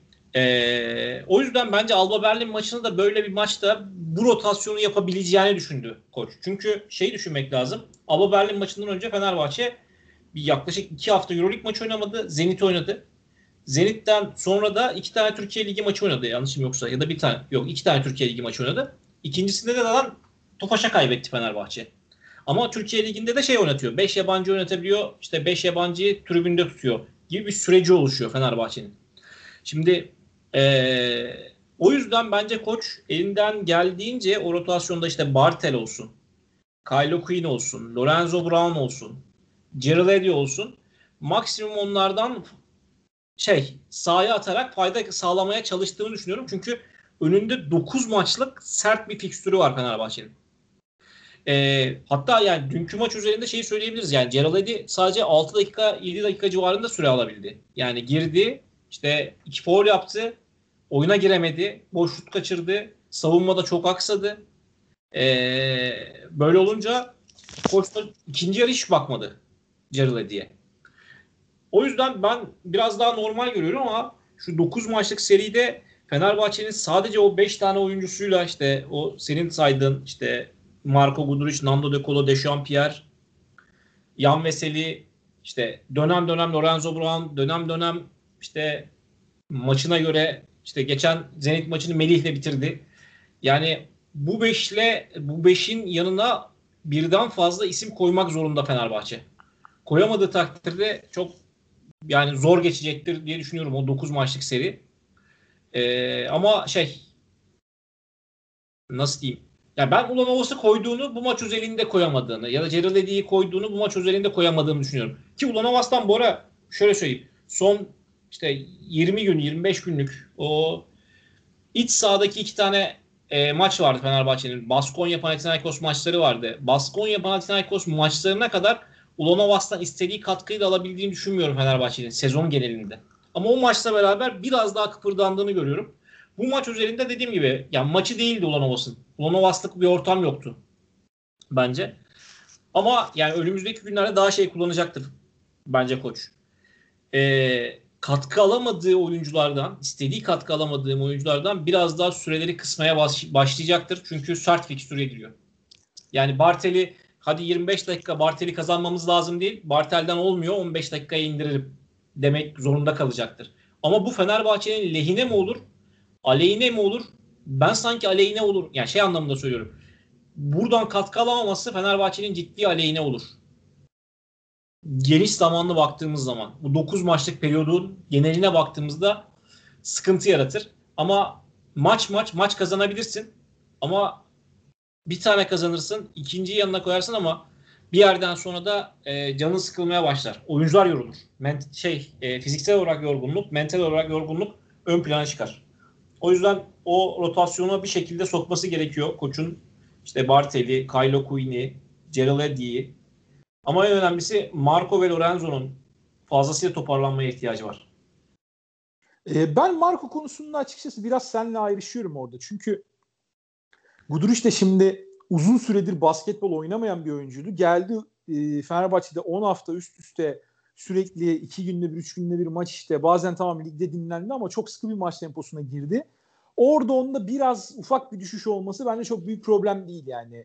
Bu düşüşün de Alba maçına denk gelmiş olması da biraz da şans Fenerbahçe adına. Fenerbahçe'nin e, Guduric'in çok yüksek katkı vermeden de e, götürebileceği bir maçtı Alba maçı Fenerbahçe için. Burada ben şeyde sana katılıyorum abi çok net bir şekilde. Yani Fenerbahçe'nin Bartel'e, Bartel'i dahil etmeye, İşte Brown'u dahil etmeye, O'Quinn'i bir şekilde işin içine dahil etmeye, hatta Melih'i, Melih'ten böyle Alex Perez'den beşer onar dakikalık katkılar almaya çok ihtiyacı var kesinlikle. Hatta burada koç da herhalde aynı fikirde olacak ki Alba maçında mesela Bartel'e yani benim sabredeceğimden çok daha uzun sabretti onu söyleyeyim. Maça ilk beş başladı Bartel. Ee, ve yirmi iki dakika sahada kaldı ama yani Pierre mesela bir beş dakika daha erken o dört numaralı rolü almış olsaydı maç muhtemelen beş dakika daha erken bitecekti. Benim şahsi gözlemim bu şekilde. Maçı maçın kaderini tayin eden de maçın sonunda Pierre'in dört numaraya geçmesi ve Fenerbahçe'nin kısa beşe e, dönmesi oldu. Orada Lorenzo Brown kötü bir maç geçirmiş olsa bile Alba gibi bir rakibe karşı rakibi bozmak istediğin bir pozisyonda elindeki Fenerbahçe'nin en önemli oyuncu bence yine Lorenzo Brown. Çünkü hem topa baskı önemli Alba gibi bir rakibe karşı hem de yani o yatay çabukluk önemli. Çünkü perdenin arkasından adamını kovalayabilmek çok büyük bir önem teşkil ediyor bu tip savunmalara karşı. Yani Fenerbahçe'nin e, dün onu tweet attım akşam tam maç sonrasında. Fenerbahçe'nin savunmasının güçlü kası hep Veseli'nin üstüne işte kısaları almak, rakip kısaları, etkili kısaları özellikle. İşte Mike James'i Veseli alsın. Çünkü Fenerbahçe'nin net iyi bir e, kısa savunması yok. Yani o atletizme sahip bir takım değil Fenerbahçe. O yüzden Veseli'nin biraz oralarda delik tıkaması gerekiyor ama Alba gibi E, böyle güçlü bir kası olmayan ve tamamen takım e, üzerinden top paylaşımıyla oynayan bir rakibe karşı sen Veseli kime vereceksin, Veseli kimi durdursun gibi bir durum çıkıyor ortaya. Yani Fenerbahçe'de şimdi e, savunmada Veseli'yi e, Mağdoloğlu'nun e, oynadığı pick and roll'larda Mağdoloğlu'nun üstüne versen hiçbir şey değişmeyecek Alba için. Çünkü Mağdoloğlu topu bırakacak, Luke Sigma üstünden oynayacaklar ki onu yaptılar zaten mesela. Fenerbahçe'de bu yüzden çok fazla böyle e, switch opsiyonunu tercih etmedi bu maçta. Ya switch bir de Alba gibi topsuz alanda her hücumda böyle beş altı tane neredeyse perdeleme yapan bir tane takım için e, switch yapmak da çok zor. Özellikle bu maçta mesela Edy'nin, Ulanovas'ın, işte Melih'in hatta e, Perez'in çok fazla süre alamamasının sebeplerinden bir tanesi de buydu. E, o tip switch olması gereken durumlarda, fazla topsuz alanda perdeleme olan durumlarda E, Edy örneğin bir numaralı bu sezon oradaki olağan şüpheli. Edy çok çabuk kayboluyor yani. Adamını bir anda kaybediyor. Kime gideceğini şaşırıyor ve bir anda e, rakipte bir tane bomboş opsiyon ortaya çıkıyor, şut opsiyonu. Alba da bu opsiyonları iyi değerlendirebilen bir takım. Fenerbahçe'nin ilk Alba'ya kaybettiği o işte yirmi küsur sayıyla kaybettiği maçta da bu pozisyonlardan çok çok görmüştük. İşte bu maçta Fenerbahçe aynı durumlara düşmemek için o e, eşleşmesini takip edemeyen, perdenin etrafından fazla e, koşamayacak veya o switchlerde çok fazla hata yapacak oyuncuları Kokoshkov daha az tercih etti ve yani daha çok güvendiği beşi sahada tutmaya çalıştı. Bana öyle geliyor. Alba bir yandan böyle zayıf rakip. Hani ben acaba burada geniş rotasyonla oyuncularımı sındırabilir miyim diye düşündüğüm bir rakip. Ee, bir yandan da çok ters bir oyun stiline sahip olduğu için aslında seni geniş rotasyona gitmekten de caydıran bir ekip. Yani ilginç bir e, özelliği var Alba'nın bu açıdan. Diyeyim, benim en çok dikkatimi çeken şey buydu. Onu da ekleyeyim yani. Ee, doğru diyorsun. Yani ona katılıyorum. Ee, yani çok şey bir takım. Yani Alba üzerinde yani yoran bir takım. Yani onu söyleyebilirim yani. İzlerken yoran bir takım. Ama yani herhalde Euroleague'de ne oynamak istediğini en net bilen takımlardan biri olabilir. Yani çok net şey deriz ya, koç takımı falan deriz ya. Açık ara koç takımı. İşte bazen Euroleague'e işte Kimki'nin harcadığı para, Alba'nın harcadığı paranın yaklaşık iki buçuk katı falan ee, oynanılan basketbol. Yani Kimki'nin bu arada tam kadro halinden bahsediyorum. Oynadığı basketbolu mu izlersin, Alba'nın oynadığı basketbolu mu izlemek istersin? Sorusunun yanıtında aslında Alba Berlin yatıyor. Ya ben de Alba Berlin yatıyor, seni bilmiyorum. Ben de Alba izlemek isterim canım. Yani Kimki yani, abi tercih edeceğim takım yok herhalde Kimki. Yani Kimki için vazgeçeceğim takım yok herhalde. Yani ya benzer şeyi ben Panathinaikos için de söyleyebilirim. Dönem dönem ortaya koyduğu performansla Olympiakos için de söyleyebilirim. Ee, ama mesela Asvel maçını izlemek istiyorum. Çünkü orada dönem dönem iyi işler çıkartan ama takım olduğunu gösteren e, sahada şeyler olabiliyor. Aksiyonlar olabiliyor. O yüzden ben şey e, Alba Berlin'e çok saygı duyuyorum. Oyun anlamında. E, yani bizi zorlaması da ya da bizi rahatsız etmesi de dönem dönem işte a, rotasyonu işte Gerald Edy'den vazgeçmemizi, Ahmet Düverioğlu'nu sahaya atmamamızı, İşte Kylo O'Quinn'i sadece on üç on dört dakika sahada tutmamızı, yani daha çok Yan Veseli ile oynamayı çalışmamızın ana temel sebeplerinden birinin de bu olduğunu düşünüyorum. Mesela Ulanovas'ı da çok fazla tutamadık. on dört dakika falan tutabildik sahada ki ee, yani genelde on altı on yedi dakika civarında oynattığımız ki Lorenzo'da katkı alamadığımız için Ulanovas'ı biraz daha bence fazla oynattığımızı düşünüyorum orada. Yani biz daha fazla kısalabiliyorduk dönem dönem. Yani şey eee maçın sonunda oynadığımız Lorenzo, Marco, Nando'yu biraz daha fazla oynatabiliyorduk saha içerisinde gibi geliyor, düşünüyorum ben. O yüzden şey ee, ben şey gördüm. Yani keyifli bir maç gördüm. Ama işte dört numaradan senin dediğin o Dechampierre'i daha erken, daha erken çekebiliyor olsaydık, daha erken faydalanabiliyorsunuz. Ya da Danilo Bartel o iki tane boş üçlüğü vardı. Onları sokuyor olsaydı belki daha erken fişlekmiş olabilirdik. Pierre'le alakalı e, koçun Pierre ve özellikle Lorenzo Brown'un da bence dahil o beşe. Bu bahsettiğimiz işte üç kısa, e, Guduric'in üçe geldiği, Pierre'in dörde geldiği, e, Lorenzo Brown'un da bir numarada oynadığı beşi. Koç bence biraz kritik anlara ve özellikle sezon sonuna saklıyor gibi geliyor bana. E, şeyi getiriyor benim aklıma, oraya benzetiyorum. Ya Golden State'in bu takımı işte e, dört tane süperstarla, İşte yani Draymond Green'e, Green'e ne kadar süperstar dersin bilmiyorum da işte dört beş tane All-Star'la topladığı o dönemde işte Curry, Thompson, e, Iguodala, Draymond Green, Kevin Durant. dört beş bayağı yani aslında köken olarak üç dört kökenli oyuncular. O kadar kısaldığı böyle şey diyorlardı hatta ölüm beşi diyordu N B A medyası o beşe. Ama mesela bu beşi normal sezonda hiç kullanmazdı Steve Kerr neredeyse. Sadece çok kritik maçlarda. Belki işte bazı maçların son anlarında, son böyle dört beş dakikalık dönemlerinde iş bitirmek istediği zaman. Fenerbahçe'deki aslında o kısalmaya karşı Kokoşkov'un direncini de ben biraz ona benzetiyorum. Bu beşi biliyor, bunu cepte görüyor. Sezonun belli dönemlerinde bunu kullanacak. Ama şu an e, daha geniş bir oyuncu grubunu işin içine dahil etmeye çalışıyor. Ve e, mümkün olduğunca o beşten de uzak durmaya çalışıyor ki sezon sonunda bir saklayacağı bir silah olsun. Özellikle playoff döneminde. Çünkü playoff döneminde bu bence çok daha kritik olacak. Ama mesela haftaya Efes maçında ben çok daha fazla o beşi göreceğimizi düşünüyorum. İlk Efes maçında da çünkü Guduric yoktu o maçta belki ama ilk Efes maçında da Pierre'i dörde çekip de Moerman savundurduğu postta bir dönem olmuştu. E, e, Pierre de o maçta bir ya da iki sayı atmıştı ama çok başarılı bir savunma performansı, artı rebound performansı sergilemişti. Yine ben Efes maçında o beşi daha sık sahada göreceğimizi düşünüyorum. Bartel'e Efes maçında e, bu kadar sabretme lüksü olmayacak muhtemelen Kokoşkov'un. Ama tabii Bartel'den veya O'Quinn'den gelecek ekstra katkı da Fenerbahçe'ye çok önemli bir avantaj sağlayabilir orada. Çünkü Efes'in de mesela pivot rotasyonunu övdük ama biraz bu sene oradan kırılgan bir ekip Efes. İşte dört numarada da Singleton'la Moerman'dan e, ne geleceği belli olmuyor hafta hafta. İstersen buradan biraz senin Efes maçıyla alakalı, Fenerbahçe-Efes e, haftaya derbiyle alakalı görüşlerini de alayım. Sonrasında e, biraz Barcelona, Olympiakos vesaire derken, şey Olympiakos diyorum pardon, e, işte Asvel e, konuşmuştuk seninle programa başlamadan önce. Oralara biraz değinip sonra da kapatırız abi. Ya şeyi söyleyeyim. Ya koç, senin dediğine katılıyorum. Yani cepte bir beşim var diyor ama o beşteki bir oyuncu değişken bence.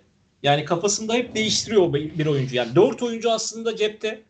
Yani Nando de Colo, Marco Guduric, Dechampierre, Yan Veseli cepte. O Dechampierre'in dört, Yan Veseli'nin beş oynadığı, e, Nando ve Marco'nun işte bir iki üçten iki pozisyon oynadığı, Nando'nun daha çok biri oynadığı diyeyim. Ama oradaki üçüncü oyuncu sürekli değişiyor. Mesela bu maçta Lorenzo ile bitirdi. Zenit maçında Melih ile bitirdi. O bahsettiğim bir Anadolu Efes maçı vardı. Orada Lorenzo vardı. Yani Marco yoktu. Ama mesela orada Gerald Edy ile bitirdi. Yani oradaki üçüncü oyuncu değişiyor. Oradaki üçüncü oyuncundan maç içerisinde karar veriyor bence koç ve bence maçları da böyle bitirmeyi tercih ediyor. Yani tercihi bu yönde. Yani maçı kırılma anlarını bunu kullanıyor bence koç. Ee, cepte ama bence cepten daha fazla kullanıyormuş gibi geliyor bana. Yani o Golden State örneği yani hakikaten çok şeydi. Çok kritik yerlerdeydi Golden State'in kullandığı o beş ama sanki Igor Kokoshkov her maç olmasa da, yani her maç olmasa da demeyeyim de yani bir, hemen hemen iki maçta bir bu beşi sahada görüyoruz biz. Kırılma noktalarında gibi geliyor bana. E, Efes tarafına geçecek olursak da, Efes Fenerbahçe maçına geçecek olursak da ya da Fenerbahçe Anadolu Efes maçına geçecek olursak da daha doğru. Fenerbahçe'nin ise bence ilk maçtan çok farklı. Normal sezon lig maçından da daha farklı bir maç bizi bekliyor. Yani iki maç oynadılar bu iki takım. İkisi de Sinan Erdem'de oynandı. E, birini Fenerbahçe, birini Anadolu Efes kazandı. İlk maç oynadığında Fenerbahçe rebound rekoru kırarak maç kazanmıştı. Anadolu Efes hatırlarsan sezonun hemen hemen ilk on beş on altı haftasında çok ciddi bir rebound problemi yaşıyordu. Yani bir türlü toparlayamadı rebound konularında. Ben onu biraz daha minimize ettiğini ve biraz daha toparladığını düşünüyorum Anadolu Efes'in. Özellikle kısaların rebound katkısına katkısı vermeye başladığından ya da savunma katkısı, savunmada daha iyi olmaya başladığından bu yana Anadolu Efes uzunlarının daha iyi iş çıkarttığını düşünüyorum. Rebound konusunda. Eee O yüzden orada Fenerbahçe'nin çok ciddi bir üstünlük sağlar mı emin değilim. Fenerbahçe açısından da şeyi söylemek lazım. İlk iki hafta Fenerbahçe'nin o rebound rebound çok büyük fark yarattı. Zaten geçen seneki en büyük problem Fenerbahçe'nin rebound almasıydı ee, gibi bir algı oluşmuştu. Fenerbahçe daha reboundçı bir takım kurulmuş diye bir düşünce ortaya çıkmıştı. İkinci maç sonunda, daha ikinci maç sonunda ama Ee, hatırlarsan bir yedi sekiz hafta geçtiğinde Fenerbahçe'nin en temel problemlerinden biri rebound almak oldu. Çünkü çok fazla adam değişim savunması olduğu için Fenerbahçe'nin kısalarının rebound'a katkı yapamaması, e, Yan Veseli'nin de daha çok kısanın üzerinde kalmasından dolayı e, o potu altı e, kargaşasının, potu altında rebound mücadelesinin biraz uzağında kalıyor olması Fenerbahçe açısından bir ciddi problem yaratmıştı. E, o yüzden ben çok reboundların belirleyici olacağını düşünmüyorum bu maç üzerinde. Tabii ki elbette belirleyici olacaktır. Bir taraf gerçekten çok fazla reboundun içine girdiği takdirde e, farklı noktaya çevirebilir maçı ama e, ilk maçtaki kadar böyle ciddi bir kırk yediye yirmi üç sanırım ilk maçtaki istatistik öyle bir şeydi diye hatırlıyorum. E, o kadar bir fark oluşacağını düşünmüyorum reboundlarda. E, geri kalan tarafta da ben Anadolu Efes'i bir, bir, bir adım daha önüne görüyorum. Özellikle Shane Larkin'in eee son dönemdeki performansı, takıma bakış açısı, Anadolu Efes'in oyuna bakış açısı, oyundaki paylaşımları. Ben Anadolu Efes'i işte o bir adım, yarım adım artık nasıl tabir edeceksek yüzde elli bire yüzde kırk dokuz farklı farklı tabirleri var bunun aslında. Ee, biraz daha ağır basıyor. Ne kadar Fenerbahçe kendi sahasında oynayacak olsa da artık çok sahanın avantajı sadece şeyde söyleyebiliyoruz. Potaları biraz daha fazla tanımakla, işte biraz daha o salonun atmosferin, ya atmosfer derken boş atmosferi de olsa orada idman yapmak bir avantaj. Geri kalanda bir avantaj yok. Seyirci avantajın yok. Boş tribüne oynuyorsun hemen hemen. Yani belki iki yüz kişi falan da geliyor olsa ki Anadolu Efes maçında o iki yüz kişinin olup olmayacağı bir soru işareti. O biraz da sanki ee, lokal maçlarda geçerli olmayacakmış gibi duruyor. Ben öyle hissettim. Onu söyleyeyim. E, buralarda biraz işleri iki tarafın kısaları belirleyecekmiş gibi duruyor. Yani Efes'te Vasilije Micić, Shane Larkin ve bunun yanına koyabileceği ekstra Krunoslav Simon, Rodrik Boboa savunma katkısı olarak, dönem dönem ceza şutları olarak ki James Anderson'ın Fenerbahçe maçları çok da kötü olmaz. Hele hele Krunoslav Simon'un hiç kötü olmaz da James Anderson da e, iyi maçlar çıkartır Fenerbahçe'ye karşı. Bunları ekleyebiliriz. Fenerbahçe tarafında da e, Marco Guduric, Nando de Colo, Lorenzo Brown dönem dönem ki hatırlarsan e, ilk maçta Lorenzo Brown fark yaratan isimlerden biri olmuştu. E, ligde kaybederken Nando de Colo'nun gerçekten kötü bir dönem, ya sakatlıktan sonra henüz ritim bulamadığı bir dönemdi. Şu an Nando de Colo'nun zirve dönemini oynuyor Fenerbahçe. Fenerbahçe açısından ciddi bir avantajı var Fenerbahçe'nin şu konuda. Nando de Colo ve Yan Veseli e, tavanlarını oynuyorlar hemen hemen. Hatta belki bir tık daha üstü diyebiliriz tavanları ama ona yakın oynuyorlar. Ee, bu Fenerbahçe açısından avantaj, diğer oyuncuları da yanlarına çekebilirler. Ama Anadolu Efes tarafına baktığımız zaman da Anadolu Efes takım olarak tavanına yakın demeyeyim. Geçen sene tavanını daha fazla görmüştük. Ama e, tavanına yavaş yavaş yaklaşıyormuş hissiyatı veriyor bize. O yüzden ben sezonun en güzel maçlarından birinin bizi beklediğini düşünüyorum. Ee, ben kendi de katılıyorum baş, abi. Küçük bir daha ekleme yapayım kendi açımdan. Genelde ben akreditasyon mailini şeyde atarım. Maça üç gün kala işte. Cuma günü maç. Pazartesi veya salı günü atarım. E, bu sabah attım akreditasyon mailini. Yani benim bendeki heyecanı anlatabilmişimdir diye düşünüyorum. Yani bu maçı o maçı orada izlemek lazım. Yani canlı canlı izlemek gerekiyor. Bir de koçlar açısından da ben Ergin Ataman'ın da çok motive olduğunu düşünüyorum. Çünkü Ergin Ataman Barcelona maçından sonraki açıklamasını hatırlarsın. Direkt geçen sezon bizim önümüze engel koymaya çalıştılar. Yani çünkü mesaj vermek istedi. Barcelona'dayken mesaj vermek istedi. Zirveyi yani zirveden bir takım yendi. Gene bence e, Ergin Ataman böyle mesajları çok sever. Onun açısından da şey maç. E, yarışmacı olacağı bir maç. Bence Kokoshkov da az çok e, Türkiye'deki ortamı öğrenmiştir diye düşünüyorum. Ya da Eurolig'deki ortamı öğrenmiştir diye düşünüyorum. E, onun açısından da ciddi bir yarışmacı bir ortam, yarışmacı bir maç bizi bekliyor. Ee, tek şey milli takımlardaki oyuncuların yıpranmışlığı ne olacak? Yani mesela bugün Shane Larkin işte programa çekme yani konuşmaya başladığımızda ilk milli maç oynanmamıştı ama e, devamını getirdiğimizde milli maç oynanmış haldeydi. Mesela Shane Larkin orada çok keyifsizdi. Shane Larkin'in keyifsiz hali etkileyecek mi yoksa Hırvatistan maçında atıyorum çok çok iyi oynar ve şey yapar işte ritim bulur. Bu buralar etkileyecek mi oyuncuları? Ya da koçları göreceğiz. Abi onu ben biraz hani lig maçı da oynuyor olabilirlerdi. Biraz ona benzetiyorum. Tabii milli maça gitmek e, ne kadar şu aşamada takım, kulüp takımından ayrı kalıp da milli maç oynuyor olmak sezonun ortasında oyuncuların mental olarak hazırlıklı olduğu veya istediği bir şey onu bilmiyoruz tabii ki ama hani lig maçı da oynuyor olabilirlerdi. Yıpranma derecesi açısından bana benzer geliyor. E, çift maç haftası artı bir lig maçı oynuyormuşçasına bir fikstürden geçiyor oyuncular. Tabii zorlu olacak yine. E, Larkin'in e, Fenerbahçe maçı öncesi toparlanmak için ama yine de bir herhalde iki üç gün net zamanı olacaktır. E, ya Efes'in önde olduğunu söyledin sen. Önde gördüğünü söyledin Efes'i. Ben sana katılıyorum açıkçası orada. Ben sadece bir tek Larkin'e bir parantez açacağım. Ben maçı net bir şekilde Larkin'in belirleyeceğini düşünüyorum.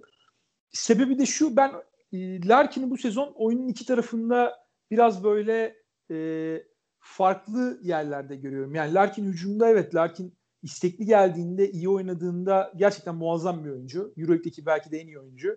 E, ama işin savunma tarafında Efes de biraz onu saklamaya çalışıyor. Rakiplerin Larkin'e çok oynadığını görüyoruz. Fenerbahçe'de yani özellikle mesela bu maçta Fenerbahçe'nin size'a ihtiyacı olacaktı. Bu maçta kısa beş e, kısa beşin Fenerbahçe adına önemli olacağı kadar Fenerbahçe'nin uzun beşlerinin de bu maçta ben çok iş yapabileceğini düşünüyorum zaman zaman. Oralarda mesela Guduric ile Larkin'i bir eşleşmede bırakabilirsen veya De Colo ile Larkin'i bir eşleşmede bırakabilirsen Fenerbahçe'de adına bu işin hücum yanında bir avantajı olabilir. Savunmada dezavantajı olacağı kadar. Fenerbahçe'de e, Larkin'i savunma konusunda en önemli rol yine demin bahsettik Alba maçında nasıl Veseli'yi kullanamadıysa bu maçta Fenerbahçe kısaları savunmak için, Efes kısalarını savunmak için bir numaralı olarak kullanacağı silahı Veseli, yani ona başvuracak. Onu net bir şekilde maçtan önce söyleyebiliyoruz. Burada o bahsettiğin switch nedeniyle rebound problemlerine de yol açabiliyor Veseli o şekilde kullanmak ama e, yani switch yapıp iki kere ya da üç kere savunmayı mı tercih edersin reboundu verip yoksa switch yapmayıp direkt basket yemeyi mi tercih edersin? Ben iki kere üç kere savunup bir şekilde o reboundu alabilmeyi tercih ederim Fenerbahçe tarafında. O yüzden de zaten o terazideki dengeyi bildiği için Kokoshkov switch yapmayı tercih ediyor çoğunlukla özellikle kritik anlarda. E, yani Larkin'i Fenerbahçe eğer savunmada biraz hırpalarsa Larkin maçın dışına ancak öyle taşıyabilir. Eğer Fenerbahçe Larkin'i savunmada hırpalayamazsa Larkin hücumda Larkin gibi oynarsa ben Efes'i bir hatta iki adım yine önde görüyorum.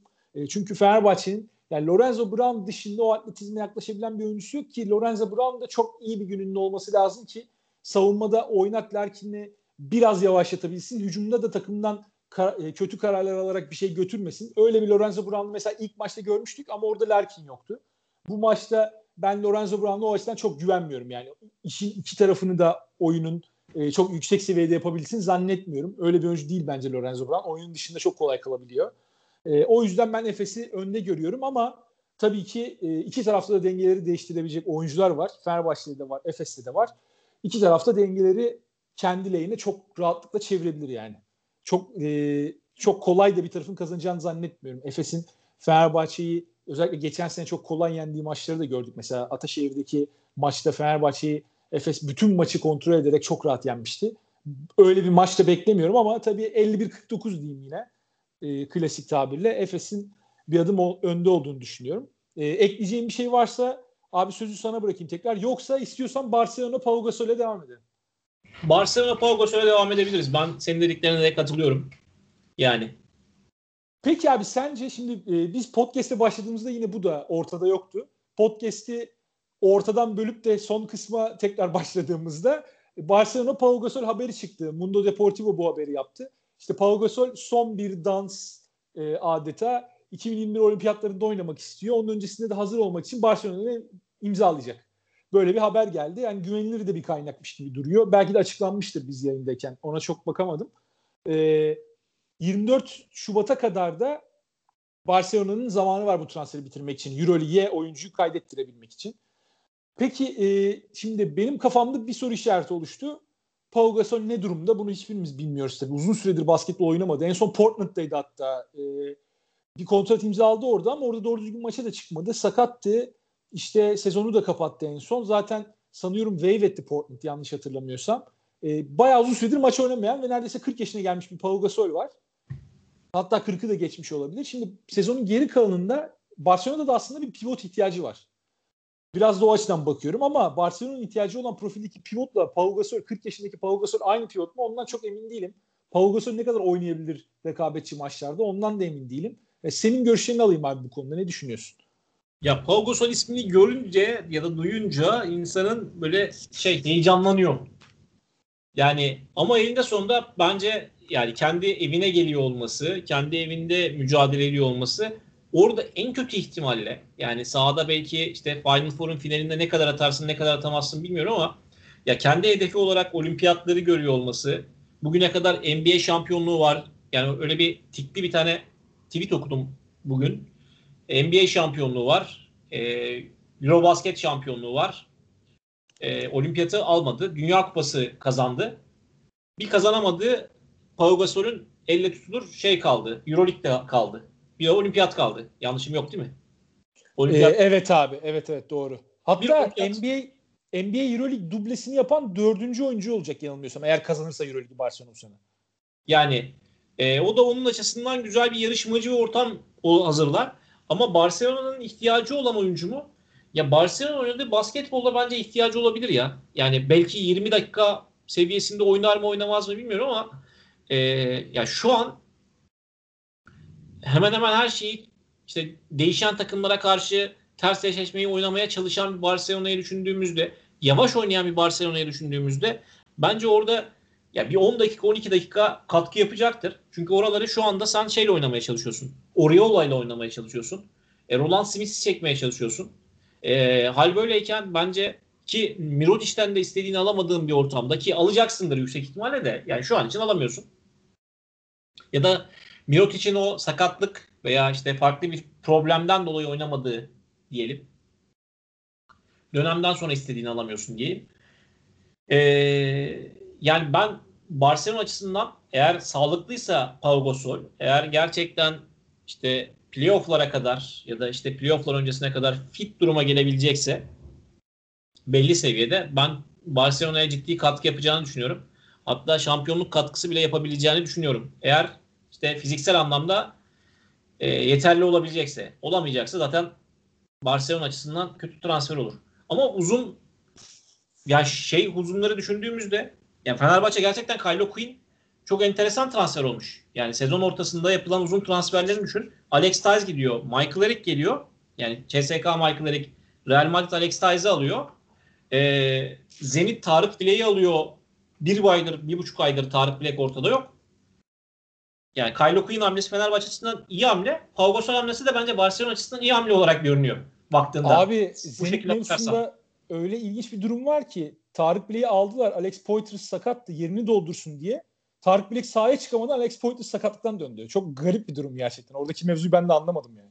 Ya bu arada şey dedikodusunu çok fazla duymuştuk. Fenerbahçe yani Tarık Bilek'in menajeri kim bilmiyorum. Çok ben Euroleague'de en iyi çalışan yani Euroleague'de değil mi? Avrupa piyasasında en iyi çalışan menajerlerden biri olarak kendisini kabul ediyorum. Çünkü herhangi bir oyun, herhangi bir takım adına bir uzun transferi duyulduğu anda Tarık Bilek ismi yazıldı her yerde. Zenit'te Tarık Bilek, Fenerbahçe Tarık Bilek, işte sallıyorum Barcelona Tarık Bilek, Panathinaikos Tarık Bilek. Yani her yere Tarık Bilek ismi yazıldı. Ben Tarık Bilek'i Fenerbahçe'ye yönelildiği dönemde şey duymuştum. Tarık Bilek hazır değil. E, sakatlıktan henüz net olarak dönmedi. E, Fenerbahçe transfer ederse de ki bu arada bu Ocak ayının başı falandı. Bir ayı falan var diyorlardı. Şu an iki ay falan oluyor.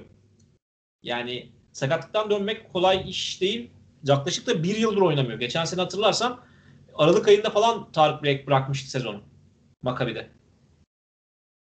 Evet evet sakatlanmıştı geçen sezonda. Zaten ağır bir sakatlık sonrası.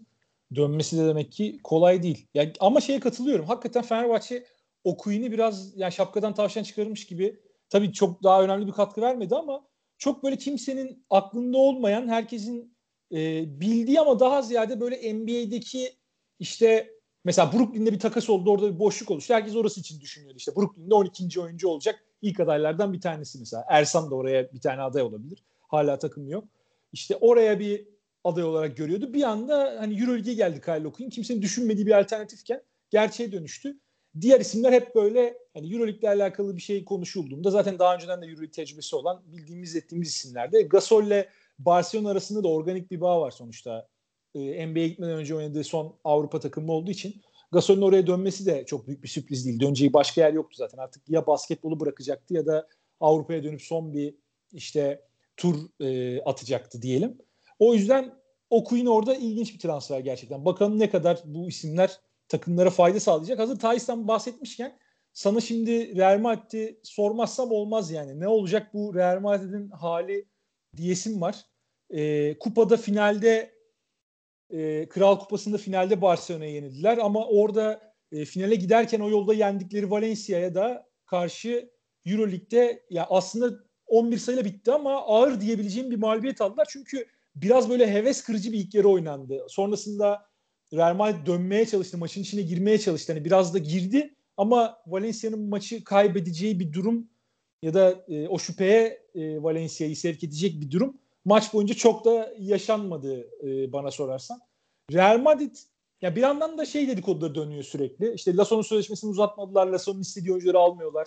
Acaba Lasso gidecek mi? Onun yolunu mu yapıyorlar? Mevzu dönüyor. Ee, çok yakından tanıdığımız bir koç için de sezon sonu acaba oraya gider mi spekülasyonları sürekli dönüyor. Sen ne düşünüyorsun bu Real Madrid durumuyla alakalı? Ya bence onlar sezon planlamasını çok doğru yapmadıklarını düşünüyorum. Yani Campazzo'nun gideceğini çok önceden belli olmasına rağmen o pozisyona transfer yapmamış olmaları. Geçtiğimiz sezon Laprovittola'dan hiç katkı almadıkları halde Laprovittola ile sezona giriyor ya da sezonu devam ettiriyor olmaları. Sadece Kar Al- Alosen transferiyle devam ediyor olmaları. Ki e, takımın her geçen gün yaşlanan iskeleti, işte J C Carroll'lar, Sergio Llull'ler, Rudy Fernandez'ler ki bu oyuncuların çoğunda e, sakatlık problemleri de oluyor. Yani sezon içerisinde böyle bir ayı falan da kaçırıyorlar. Yani dört beş maç kaçırdıkları çok fazla oluyor. E, hal böyleyken e, bu iskeletle sezona girmek aslında biraz intihar da onlar açısından. Yani bence iyi takımlar, yani kağıt üzerinde iyi takımlar ama bununla sezona girmek intihar. Yani e, orada da yani biraz oyun kurucu pozisyonunda biraz ciddi problemleri var. Yani takımın şu an en güvenilir ismi Walter Tavares. Yani ya kısalardan peki, mesela en güvenilir kimi söylersin? Benim kadroya baktığımda ve bu sezonki performanslara baktığımda hani Abalde'yi söyleyesim geliyor mesela. Ben Abalde'yi kovalıyorum. Sinir yani yaşlandırdı beni Abalde. Yani öyle söyleyeyim. ya yok yani, yaratıcı olarak diyorum bu arada. Yani başkaları evet, için pozisyon yaratma açısından. Yok yüzde yüz sana, sana katılıyorum. Ama bazen öyle kararlar veriyor ki Abalde. Yani şimdi şöyle yaklaşıyorsun. Yani ellerinden Campazzo gitmiş. Ya bir Türk insanında şey, ya Türk insanı demeyeyim de genelde insanlarda oluyor. Ya işler kötü giden takımlara karşı bir sempati besliyorsun. Yani dönebilir mi acaba? Yani bende de öyle Real Madrid sempatisi oluştu. Nedense. İşte Walter Tavares tek başına mücadele ediyor ya her yerde. Orada acaba şey, bir de sevdiğim oyuncular da var. Mesela Trey Tompkins falan ben çok severim. O yüzden bir sempatim var Real Madrid'e. Ya Abalde böyle saçmaladıkça böyle saçlarım başlarım yolasım geliyor. Ama yani sorumluluk alan da başka bir oyuncu görmüyorum orada. Yani Sergio Llull'ün fast break sonunda üçlük kaldırıp atmaktan başka bir çözüm üretmediği bir ortamda J C Carroll'ın tek başına oynamaya çalıştığı ya da en azından eee önemli bir skor opsiyonu olmaya çalıştığı bu yaşında bir ortamda bence Real Madrid açısından şey önemli bir silah Abalde. Ama yani bence çevresi çok kötü. Yani çevre yani kurgulanmış çevre çok kötü. Mesela onlar Jeffrey Taylor'dan da istediklerini alamıyorlar bu sezon. Ee, ya Gabriel Dek bir ara yükseldi, tekrar düştü. Mesela Osman Gruba geçen sene E, potansiyel olabileceğini göstermişti dönem dönem bize. Osman Gruba'dan da Garuba'dan da bu sezon istediklerini alamıyorlar. Bir de bence orada yani belli bir yaştan sonra, belli bir yerden sonra pardon, e, takımların bence ufak ufak kabuk değiştirmesi gerekiyordu. Bence buna Real Madrid de dahildi. Mesela Fabian Casor evet yani X faktör oldu Eurolig şampiyonluğu konusunda. Katılıyorum ama orada mesela geçtiğimiz sezon üzerinde şampiyon olamadıkları İşte e, Vitoria Gasteiz sezonun sonrası sözleşme imzalamamaları gerekiyordu Fabian Casor'la. Biraz orayı bir yenilemeleri gerekiyordu.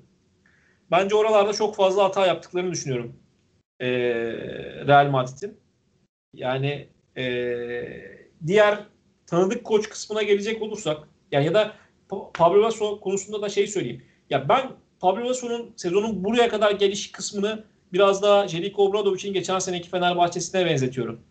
Ya orada da işler iyi gitmiyor ee, ve sanki e, yönetim tarafından da bu işlerin iyi gitmesine çalışılmıyor hissiyatı alıyordum ben.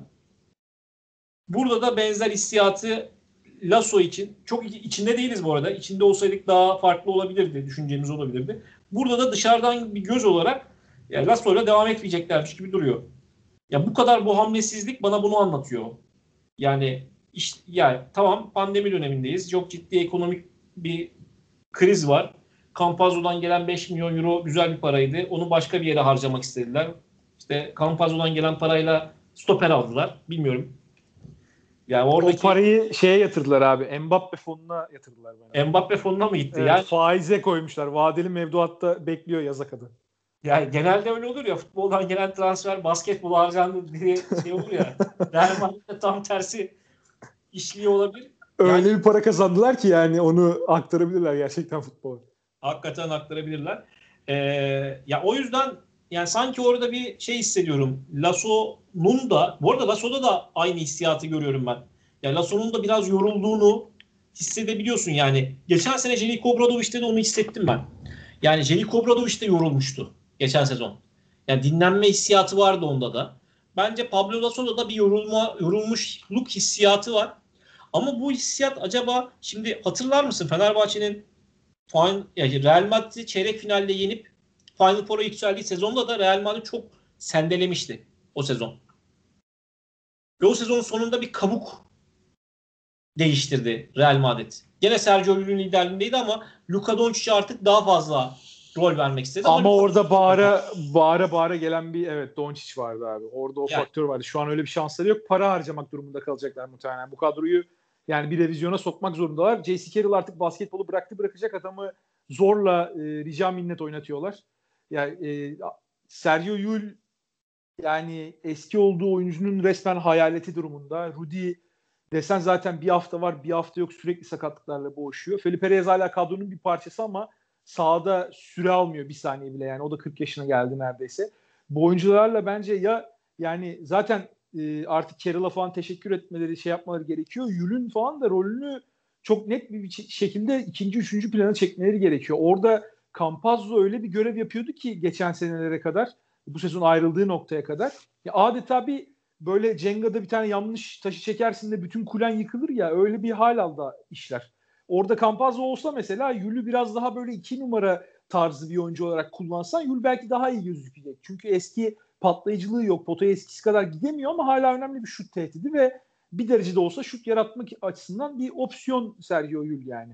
Ama orada Campazzo'yu çektiğinde ve bütün yükü La Provittola, Alosen de otuz iki otuz üç yaşına gelmiş, işte çok önemli sakatlıklar geçirmiş e, Llull'e verdiğin zaman e, senin takımının geleceği yerde burası oluyor yani. Ki o hale rağmen iyi noktadalar bence hala. Çok daha kötü bir pozisyonda olabilirlerdi. O, o iş, onun için de tabii Tavares'e biraz doğacı olmaları gerekiyor. Senin de dediğin gibi. Fazlasıyla. Fazlasıyla doğacı olmaları gerekiyor. Ee, son kısım olarak Ee, Jeliko Obradović ismini çok fazla Real Madrid'le yazanlar var gibi bir durum var. Yani Pablo Laso ayrıldığı zaman oraya gidebilecek potansiyelli koçlardan biri ki şu anda da boşta Jeliko Obradović. Ben olabileceğini düşünüyorum. Yani doksan yedi doksan sekizde doksan altı doksan yedide mi gitmişti Real Madrid'de? Ee, doksan beş doksan altı ile doksan altı doksan yedi sanki. İkisinden biri. Evet. Yani o zamana benzer bir zamanda değil bence Real Madrid. Çünkü o zaman ee, ya basketbol açısından çok fazla şey ee, şimdi Real Jeliko Obradoviç'in koçluğunun başındaydı ve ee, Jeliko Obradović basketbola yani kendini Avrupa basketbolunda imza atmak istiyordu. Real Madrid bence hamlesi de o imzasıydı. Ama Real Madrid'in o basketbol heyecanı çok yüksek değildi o dönem. Jeliko Obradoviç'i getirdiler ve iki, işte istediklerini aldılar. Bir de Avrupa basketbolu o dönem şu anki Eurolig ortamında gibi değil. İşte biraz daha işte bir yıl Eurolig oynadı. Bir yıl işte şey oynadı. Eurolig şampiyon olduktan sonraki sezon şey oynadı değil mi? Yanlış hatırlamıyorum. Jeliko Obradović. Saporta mı? Saporta oynadı bir sonraki sene. Saporta, ben de öyle biliyorum. Ben de öyle hatırlıyorum. Yani e, bu ortam çok fazla yoktu. E, ve oradaki heyecan da, Real Madrid'in heyecanı da ben çok yüksek olmadığı için Jeliko Obradoviç'in ikinci yılın sonunda ayrıldığını düşünüyorum. Ama bu sefer daha farklı, daha heyecanlı olacaktır. E, Jeliko Obradoviç de bence yaklaşık bir buçuk yıl dinlenmiş bir şekilde e, bu işin içine girmeyi planlayacaktır. O yüzden bu ortam oluşabilir diye düşünüyorum. Oradaki tek soru işaretim, onu da söylemiş olayım. Real Madrid'in şu anda halihazırda devam eden kontratları ile Jeliko Obradoviç'in ne kadar uyum sağlayabileceği. Buralarda problem olabilir. Ya yani, Obradoviç'in de taleplerini biliyoruz. Eğer oraya gitmek için anlaşırsa muhtemelen o garantiyi almadan gitmez. Yani ben şunlarla zaten yollarımı ayıracağım, şunları da istiyorum diye gider diye tahmin ediyorum. Öyle bir şey olursa. Yani mesela Alberto Alberto Abeldi'yi tercih eder yüksek ihtimalle Jeliko Obradović ama mesela Gabriel Dekin'in ayrılacağı, N B A'ye gideceği konuşuluyor. Gabriel Dekin'in ayrılması çok ciddi dezavantaj. İşte Sergio Llull'ün kontratı bitiyor. Sergio Llull'le devam edecek mi Real Madrid, etmeyecek mi? Rudy Fernandez'in bir yıl daha kontratı var. Gibi ee, halihazırda elindeki genç oyuncular Carlos Alasen, Usman Gruba duruyor. Trey Tompkins'in sanırım bir yıl daha kontratı devam ediyor. Bence en önemli soru işareti orada Anthony Randolph. Jeliko Obradovic, Anthony Randolph gibi bir uzun isteyecek mi? Ya da orada işte N B A'de kontratı biten Nemanja Bjelica, aklımıza ilk gelen isimlerden biri Nemanja Bjelica oluyor bu dönemde, böyle dönemlerde. Böyle bir tercih yapacak mı? Bence en önemlisi Avrupa basketbolu için çok konuşulacak şeylerden biri olacak önümüzdeki dönemde. Oyun kurucu. Abi bana şahsi fikrimi sorarsan mesela ben Obradović basketbolunun Real Madrid e, ya Real Madrid'in artık oturmuş bir basketbol karakteri var ya. Ben onun hani Lasso'dan değil de kulüp genetiğinden geldiğine inanıyorum ve mesela futbolda da Real Madrid taraftarının hep böyle bir takımından beklentisi vardır ve hep şeyle övünür böyle. bir sıfır kazandığı maçtan sonra bile gidip de topçu yuhalamasıyla. Yok işte Gareth Bale'i, yani Ronaldo'yu bile yuhaladıkları oldu son on senede yanlış bilmiyorsam. E, basketbolda da öyle bir genetiği var ve ben açıkçası mesela Real Madrid oyun karakterine, basketbolda da son on senede bu Lasso'nun altında izlediğimiz oyun karakterine mesela Itudis gibi bir koçla devam etmelerinin Real Madrid açısından daha mantıklı olduğunu düşünüyorum. Ya biliyorum tabii ki Obradović çok yüksek seviyede bir oyun oynatıyor ama o Obradović'in e, ya şöyle diyeyim, bir kan uyuşmazlığı olabileceğini düşünüyorum orada ki son bu ikili bir arada olduğunda doksan dört doksan yedi arasıymış şimdi baktım. Ya o dönemde de benzer sebeplerden ayrılmış zaten bu ikili. Ya bir benzeri Obradović'in belki de bir daha yaşamak istemeyeceğini düşünüyorum. Yani Obradović'in bir de daha fazla kontrolü elde bul, e, bulundurabileceği yerleri tercih ettiğini de biliyoruz. Ya Real Madrid'e giderse mesela orada G M'le Herreros'la net bir böyle e, güçler ayrılığı gibi bir durum oluşabilir. Ama mesela aklıma gelen bir yer örneğin işte Virtus'a giderse mesela Bologna'ya e, giderse Obradović orada bütün ipleri eline alacağı bir ortama gidebilir ve belki de Real Madrid'den bile fazla para harcayabileceği bir durum olabilir ve e, reset butonuna daha rahat basabileceği bir yer olabilir. Bu da önemli çünkü Real Madrid'de dediğin gibi çok fazla geriden gelen bagaj var. E, çok fazla böyle taraftarın da duygusal olarak bağlı olduğu oyuncu var. Hangi birini göndereceksin, işte kontratı devam edenler, gidecek olanlar, N B A'ye gidecekler derken orada biraz daha kaotik bir durum var. Obradović için şu aşamada yeni bir maceraya başlıyorken uzun soluklu da olmasını isteyeceğini biliyoruz. Ee, daha kolay böyle sıfırdan beyaz sayfayla başlayabileceği bir yer daha uygun olabilir gibi geliyor bana. Yani dediklerine katılıyorum dönem dönem ama ben sanki Jeliko Obradović'in o Real Madrid challenge'ını isteyeceğini düşünüyorum. Kapanmamış bir şey mi var diyorsun orada? Bir ucda kalmış diyorsun sen. Evet evet. Yani göreceğiz bakalım. Abi, bu arada ben daha çok kendisini, yani senin dediğin gibi bir işte Bologna örneğini verdin sen. Ben Bologna'nın çok cezbedeceğini düşünmüyorum Jeliko Obradović ama mesela Valencia'nın cezbedebileceğini düşünüyorum. Ya yatırımı arttırırsa olabilir mesela. O da evet, bir opsiyon ki orada da iyi bir temel var şu an Valencia'da. Evet, çok ciddi bir altyapı temeli de var Valencia'da. E, bunu da ekleyebilirsin oraya. E, çünkü hatırla Panathinaikos'taki hikayesini Jeliko Obradović'in, çok ciddi bir yerli havuzunun içerisinde, yani Yunan oyuncu, Yunan Yunan vatan Yunan Nasıl? Yunan oyuncu. Ya bu şey olmasın diye uğraşıyorum. Yunan oyuncu değil mi abi? Yunanlı deyince yanlış oluyor diye biliyorum. Yunanlı deyince yanlış oluyor değil mi? Tamam tamam. Doğru. Yunan oyuncu havuzunun içerisinde ee, çok rahattı bence. Çok fazla yabancı oyuncu seçerken de çok işte e, nokta atışları yapabiliyordu. Fenerbahçe'deyken bence o biraz daha zorlaştı. Fenerbahçe'de onu çok fazla yaşadığını düşünüyorum. Yerli oyuncu, yerli oyuncu o havuzu çok eee azdı Fenerbahçe'de. Şimdi Valencia'da da yerli oyuncu havuzu dönem dönem yükselecekmiş gibi duruyor. Bence uzun süreli orada bir şey yapabilir. Ya ben daha çok Valencia'ya yakıştırmıştım Jeliko Obradović'i ama tabii orada işte Valencia'nın sezonu nasıl gider, nasıl gitmez onu da görmek lazım. Ama şu an için e, vasatın bir tık üstü gidiyor son dönemde, özellikle Valencia'nın sezonu. Ama Real Madrid için dediğim gibi yani challenge İhtimali Jeliko, bir de evde oturamaz ya Jeliko Obradović. Yani bence şu an kıpır kıpır içi kaynıyordur. Ya ben çok erken şey oldu. Pandemi çok etkilemiştir Jeliko Obradović'i. Yani şey, şey anlamında etkilemiştir. Ya Mart'ta bitti ya sezon. O dört ayı oynayamamak onu etkilemiştir. Yani normalde Haziran'ı bitirmiş olsaydı şu an dinleniyor olurdu ama dört ay evden de çıkamadığım bir ortam. Ee, ya ben onun çok heyecanlı olacağını düşünüyorum. Herhangi bir yer için. Öyle söyleyeyim. Bakalım abi. Yani Fenerbahçe taraftarı olarak bizim için biraz böyle duygusal açıdan yaralayıcı olacak olsa da Obradović'i başka bir takımın bench'inde görmek. Ben her zaman Obradović'i yani bir bench'te görmek isterim.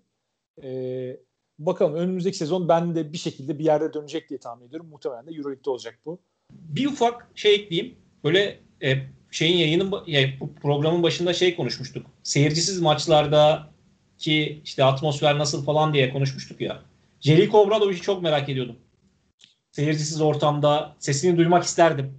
Yani çok enteresan e, geçen sene bile hatırlarsan çok enteresan repliklerle karşılaşmıştık. Bu ortamda çok farklı replikleri duyabilirdik Jeliko Obradoviç'ten.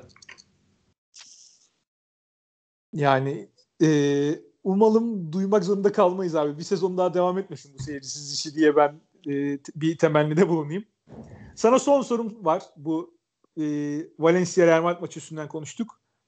Vanya Marinkovic takımını alır mısın almaz mısın? Benim çok arada kaldığım bir oyuncu. Bir izliyorum böyle çok hoşuma gidiyor. on beş dakikada on beş sayı.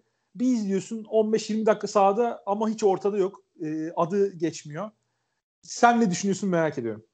Takımın yabancı sınırlaması olan bir ligde mi yoksa rahat bir ligde mi? Ya direkt net adres vereyim. Sen Fenerbahçe'yi alır mısın mesela? Öyle bir Alman. Şansın var. Almam. Çok net cevap verdim. Yok almam. Çünkü şöyle bir şey. Yani savunmada alabileceklerin çok belli. Yani çok fazla bir şey alamazsın savunmada. Hücumda da geçiş hücumlarını çok iyi bitirir ya da pozisyon hazırlaman lazım. Ee, yani bir de sakatlık geçmişi de çok şey değil. E, güven verici değil. Topu yere vurabilen bir uzun kısa değil. Yani güvenilir bir şekilde yere vurabilen bir kısa değil. O yüzden Vanya Marinkovic istemem ben. Ha şey olmuş olsaydı deseydin ki Türkiye'de yabancı sınırlamasını beş yabancıdan dokuz yabancıya çıkarttılar. Orada bir opsiyonel olarak işte zaten Gerald Edy'den yüksek ihtimalle ben sezon sonu vazgeçeceğimizi düşünüyorum. Bir tane şutör katalım dersen evet Vanya Marinkovic'i katabiliriz ama yani sadece beş yabancılı bir ligde oynayacaksa sadece lig oynayabilir yani nasıl diyeyim sadece Euroleague'de oynatabileceksen ligde de ara ara oynatabileceksen ondan ritim bulmamız çok kolay olmayacaktır. O yüzden ben çok tercih etmem. E, ama Fenerbahçe Edy yerine sezon başında Prepelic hamlesini yapsa e, çok daha iyi olabilirmiş. Şimdi geriye dö- dönüp bakınca bunu söyleyebiliyorum içtenlikle yani. Evet evet kesinlikle. Yani ama sezon yani tabii Edy çok geç geldi ama sezon başında Prepelic gelmiş olsaydı e, biraz burun kıvrılırdı diye düşünüyorum. Kıvrılabilirdi evet. Burun kıvrılabilirdi ama özellikle Guduric'in gelmesinden sonra Prepelic'te olması gereken role otururdu mesela. Yani benzer bir durumda olurdu yine Fenerbahçe diye tahmin ediyorum ben. Yani Guduric'in olmadığı bir durumda Prepelic biraz evet bence de beklenenler için yani hedefleri için Fenerbahçe'nin biraz düşük profil kalıyor. Yetenekleri açısından da baktığımızda öyle ama şu anki kadroya mesela cuk oturacak oyunculardan bir tanesi hem oyun tarzı olarak e, yani hem de tam böyle verebileceğin dakikada alabileceğin verim açısından fiyat performans olarak. Evet katılıyorum ona. Yani fiyat performans olarak emin değilim çünkü yüksek ihtimalle bu sezon oynadığı şeyden sonra basketboldan sonra fiyatını biraz arttırmak isteyecektir. Ama alabileceğimizi düşünüyorum önemli performans. O zaman ben sana son bir küçük bir soru sorayım. Çünkü bunu birkaç kişiye soruyorum. Seninle de denk gelemiyoruz. Ee, burada sormuş olayım. Ee, Fenerbahçe önümüzdeki yıl planlamasını yapıyor ya. Planlamada net bir bir numara mı alması lazım? Yoksa bir iki numara gibi ya da topa yön verici, topu yere vurabilen bir kısa mı alması lazım? Yani Nando'yu tuttu veya tutmadığı bir ortamdan bahsediyorum. Tut, tutabilirsin, Nando'yu bir numara olarak kullanıyorsun zaten. Orada net bir bir numara alıp Nando'nun pozisyonunu, Nando'lu devam ettiğini düşünerek söylüyorum. Net bir bir numarayı mı tercih edersin? Nando'nun pozisyonunu kaydırmak dönem dönem. Yoksa bir iki numara geçiş iki numarası ya da geçiş bir iki ya da iki diyeyim topu yere vurabilen bir iki numaramı tercih edersin. Ben abi tam tersi net bir bir numara ama topsuz oynamayı bilen bir bir numara tercih ederdim. Yani Nando evet e, sahadayken Nando yine ağırlıklı olarak ona oyun kurucu görevini verebilirsin. Nando'nun kaldığını varsayıyorum. Ona oyun kurucu görevini verdiğin zaman ama e, yanına koyacağın o bir numara profilli oyuncu Lorenzo Brown kadar boş bırakması kolay olmayacak mesela. Öyle bir oyuncu tercih ederdim. Yani net şutu olması kesinlikle gerekiyor bence. Ya burada şöyle bir sıkıntı da var şimdi. Brown'u gönderdiğiniz zaman Fenerbahçe'nin orada net bir savunma açığı da oluşuyor. Yani bir tarafa odaklanman lazım. E, ya bir oyuncuda bunları birleştiremiyorsun zaten. Bu iki bahsettiğim şeyi birleştiren oyuncuların hepsi N B A'de oynuyor. E, bunları Fenerbahçe iki farklı oyuncuyla şey yapmaya çalışabilir. Kotarmaya çalışabilir. Yani bir tane mesela orada savunma katkısı verebilecek bir oyuncu. Bir tane de hücumda gerçekten hani boş bıraktığında cezalandır, cezalandırabilecek bir oyuncu. Mesela Prepelic tam bir numara değil ama zaman zaman bir numara oynamışlığı da var Real Madrid'de. Bence Guduric ile De Colo'nun yanında tam o rolü kotarabilecek bir oyuncu. İşin hücum tarafında, ama işin savunma tarafında bu üçlüyü bir, ar- şey, bir arada oynatırsan da bu sefer çok yumuşak bir savunma hattın oluyor. Öyle bir sıkıntım var. Orada biraz yine böyle hassas bir terazi var ya. O dengeyi kurmaları gerekecek bence önümüzdeki sezonun planlamasını yaparken. Grigonis ister misin? Ya Grigonis'i ben çok isterim de Grigonis'i yedirmezler, öyle söyleyeyim. Yedirmezler. Ben de öyle. Evet. Ben de yedirmeyeceklerini düşünüyorum ama. Ya bence Wade Baldwin'i bile yedirmezler, öyle söyleyeyim. Yani mesela C S K A işte Mike James e, olayı bir son bulacak gibi duruyor. Wade Baldwin oraya imza atabilir net bir şekilde. Yani bir buçuk iki milyon arası bir para, hatta belki daha fazlasına. O şeyi şey gösterdi çünkü bu sene. O parayı vermezler. Yani Wade Baldwin o parayı etme, o paraya yeteceğini düşünmüyorum. Bu kadar şut performansıyla. E, ikincisi de Mike James'ten bu kadar rahatsız olduktan sonra gidip bir de Wade Baldwin'i transfer ediyor olmak, yani o da çünkü sorunlu bir oyuncu. Ama karakter olarak bir sorunu yok mesela. Soyunma odası problemleri olan bir oyuncu değil. Evet, saha içinde bazı problemleri var. Onları e, bir şekilde ya yamaman gerekiyor o noktalarda Baldwin'in açıklarını. Ama hiçbir zaman böyle saha dışındaki problemleriyle Mike James'in birkaç sezondur olduğu gibi ön plana çıkmış bir oyuncu değil. Evet. Ama yani daha iki yıllık Avrupa'da yani henüz ön plana çık. Yani geçen sezon hemen hemen hiç rol almıyordu. İlk Avrupa sezonuydu. Bu sezon biraz daha rol almaya başladı. Bir de başarısız, yıllarca başarısız olmuş, Euroleague'de başarısız olmuş ya da başarı sağlayamamış bir takımda çıkış yaptı. Oradaki şeyler, baskı arttığında oyuncunun karakteri daha farklı olacaktır. Daha fazla ön plana çıkacaktır gibi geliyor. Ee, yani mesela Wade Baldwin için, yani herhangi bir takım için çok erken. Yani gelirse Fenerbahçe'ye üzülür müyüm? Yani iyi transfer derim ama soru işaretlerimi de yanında getirir benim, benim açımdan. Öyle söyleyeyim. Ee, orada mesela bahsettiğim profilde bir oyuncu değil ama ben iyi tamamlayabileceğini düşünüyorum. Nando Guduric ikilisini. Şey çok iyi bir ekleme olabilir. Maccabi'de e, Elijah Bryant. Mesela o tarz bir oyuncu net tamamlar. Yani Kokoşkov'un sistemine cuk oturur adeta. Mesela az önce dedin ya sen. Wade Baldwin'i ma- şey, C S K'lı. Mesela Eli- Elijah Bryant zaten yazın C S K'yla adı geçmişti. C S K şu an bağlamış olabilir Elijah Bryant'ı. Olabilir, evet. C S K A'nın da öyle işlerini biliyoruz. Yani Milutinov'u da herhalde bir sene önceden falan bağlamışlardı mesela. Aynen. Yani o yüzden Elijah Bryant da ben yüzde yüz çok beğendiğim oyunculardan biri. Çok isterim ama e, transferinin yazın çok zor olacağını düşünüyorum bunun. E, tabii bu biraz da Fenerbahçe'nin kimleri göndereceğine, kimle sözleşme yenileceğine ve işte yıllık kaç milyondan yenileceğine falan da bağlı. Bütçenin ne olacağını hiç bilmiyoruz. O yüzden biraz afaki konuşuyoruz. Ama Fenerbahçe'nin şey şansı olacak bence. Yani Bobby'nin de sözleşmesinden çıkılacak. Lorenzo Brown da bir yıllıkta yanılmıyorsam. Bobby, Lorenzo Brown da e, veda edebilir, yerine daha iyi bir alternatif bulunursa. Oradan açığa çıkacak bir parayla Fenerbahçe daha iyi bir guard alabilir gibi duruyor şu an bakınca. Ama tabii De Colo, şimdi onun da sözleşmesi bitiyor bu yaz yanılmıyorsam, ya da bir opsiyon var. De Colo tutturacak mı? Ben işte İspanya'ya dönmek istiyorum veya şuraya gideceğim, buraya gideceğim. Veya Fenerbahçe De Colo'ya teşekkür mü edecek? Orada nasıl bir durum olacak? Bartel'le Ulanovas'tan şu ana kadar benim gördüğüm pek memnun olan yok. E, hadi Bartel biraz daha iyiydi ama o da Covid sonrası çok e, kendini bulamadı. Orada Fenerbahçe o kontratlardan çıkabilir mi? Ya Fenerbahçe şu an iyi gidiyor ama önümüzdeki sezon mesela bu kadrodan beş oyuncu falan olmasa Fenerbahçe kadrosunda ben hiç şaşırmam. Öyle de ilginç bir durumda. Yani beş oyuncudan fazla transfer olabilir yani. yedi sekize doğru gidebiliriz. Yani sekiz olacağını zannetmiyorum ama yedi transfer yerli yabancı yazın hamle olacaktır diye düşünüyorum. Ben kalanların daha az olabileceğini düşünüyorum. Benim biraz Veseli kesin kalır herhalde. Öyle düşünüyorum. Belki buralarda şey şey olabilir. Ee, sözleşmeler bir revize edilebilir. Mesela Veseli'nin önümüzdeki yıl kontratı bitiyor. Yani bu sezon değil, ondan sonraki sezon kontratı bitiyor. Belki bu Veseli'yle kontratının bedelini biraz daha aşağıya çekerek e, artı iki yıl daha imzalanabilir gibi bir süreç olabilir. Evet. Ya Veseli'yle de şey noktasına geldik abi. Bu adama bu kontratı kim vermişti şeyine gelmiştik. İlk başta M V P olduğu sezon şey vardı işte. Adamın kontratını uzatın. Hadi kontratını uzatın. Kontratı bitecek. Elimizden alıp gidecekler. Geçen sezon şeye dönüştü. E, bu adama bu kontratı da kim verdi ya? O burada başımıza resmen bela etti bu adam. Seneye bütçeyle düşecek. Para kalmayacak elde. Bu sezon tekrar şeye döndük şimdi. Seneye kontratı bitiyor. Acaba bir kontrat daha mı verilse? Veseli böyle ilginç bir şeyde gidiyor yani. Bayağı e, bir aşağı bir yukarı garip bir e, şey oluştu onunla da alakalı. Ama ben geçen seneki sakatlığındaki dönüşünün normal olduğunu düşünüyorum. Yani çok kolay değildi. Yani zor bir sakatlık geçirdi. Ee, o ağrıyla uzun bir süre oynamak zorunda kaldı. Israr etti biraz. Ben Veseli'nin oynama heyecanını bayağı saygı duyuyorum. Yani çok oynamak istiyor ve bu bazen dönem dönem ona şey yanlış kararlar aldırtabiliyor diye düşünüyorum. Bence yani tedavi süreci bu bence pandemi olması Veseli'nin faydasına oldu biraz. Yani kendini toparlama şansı yakaladı pandemide.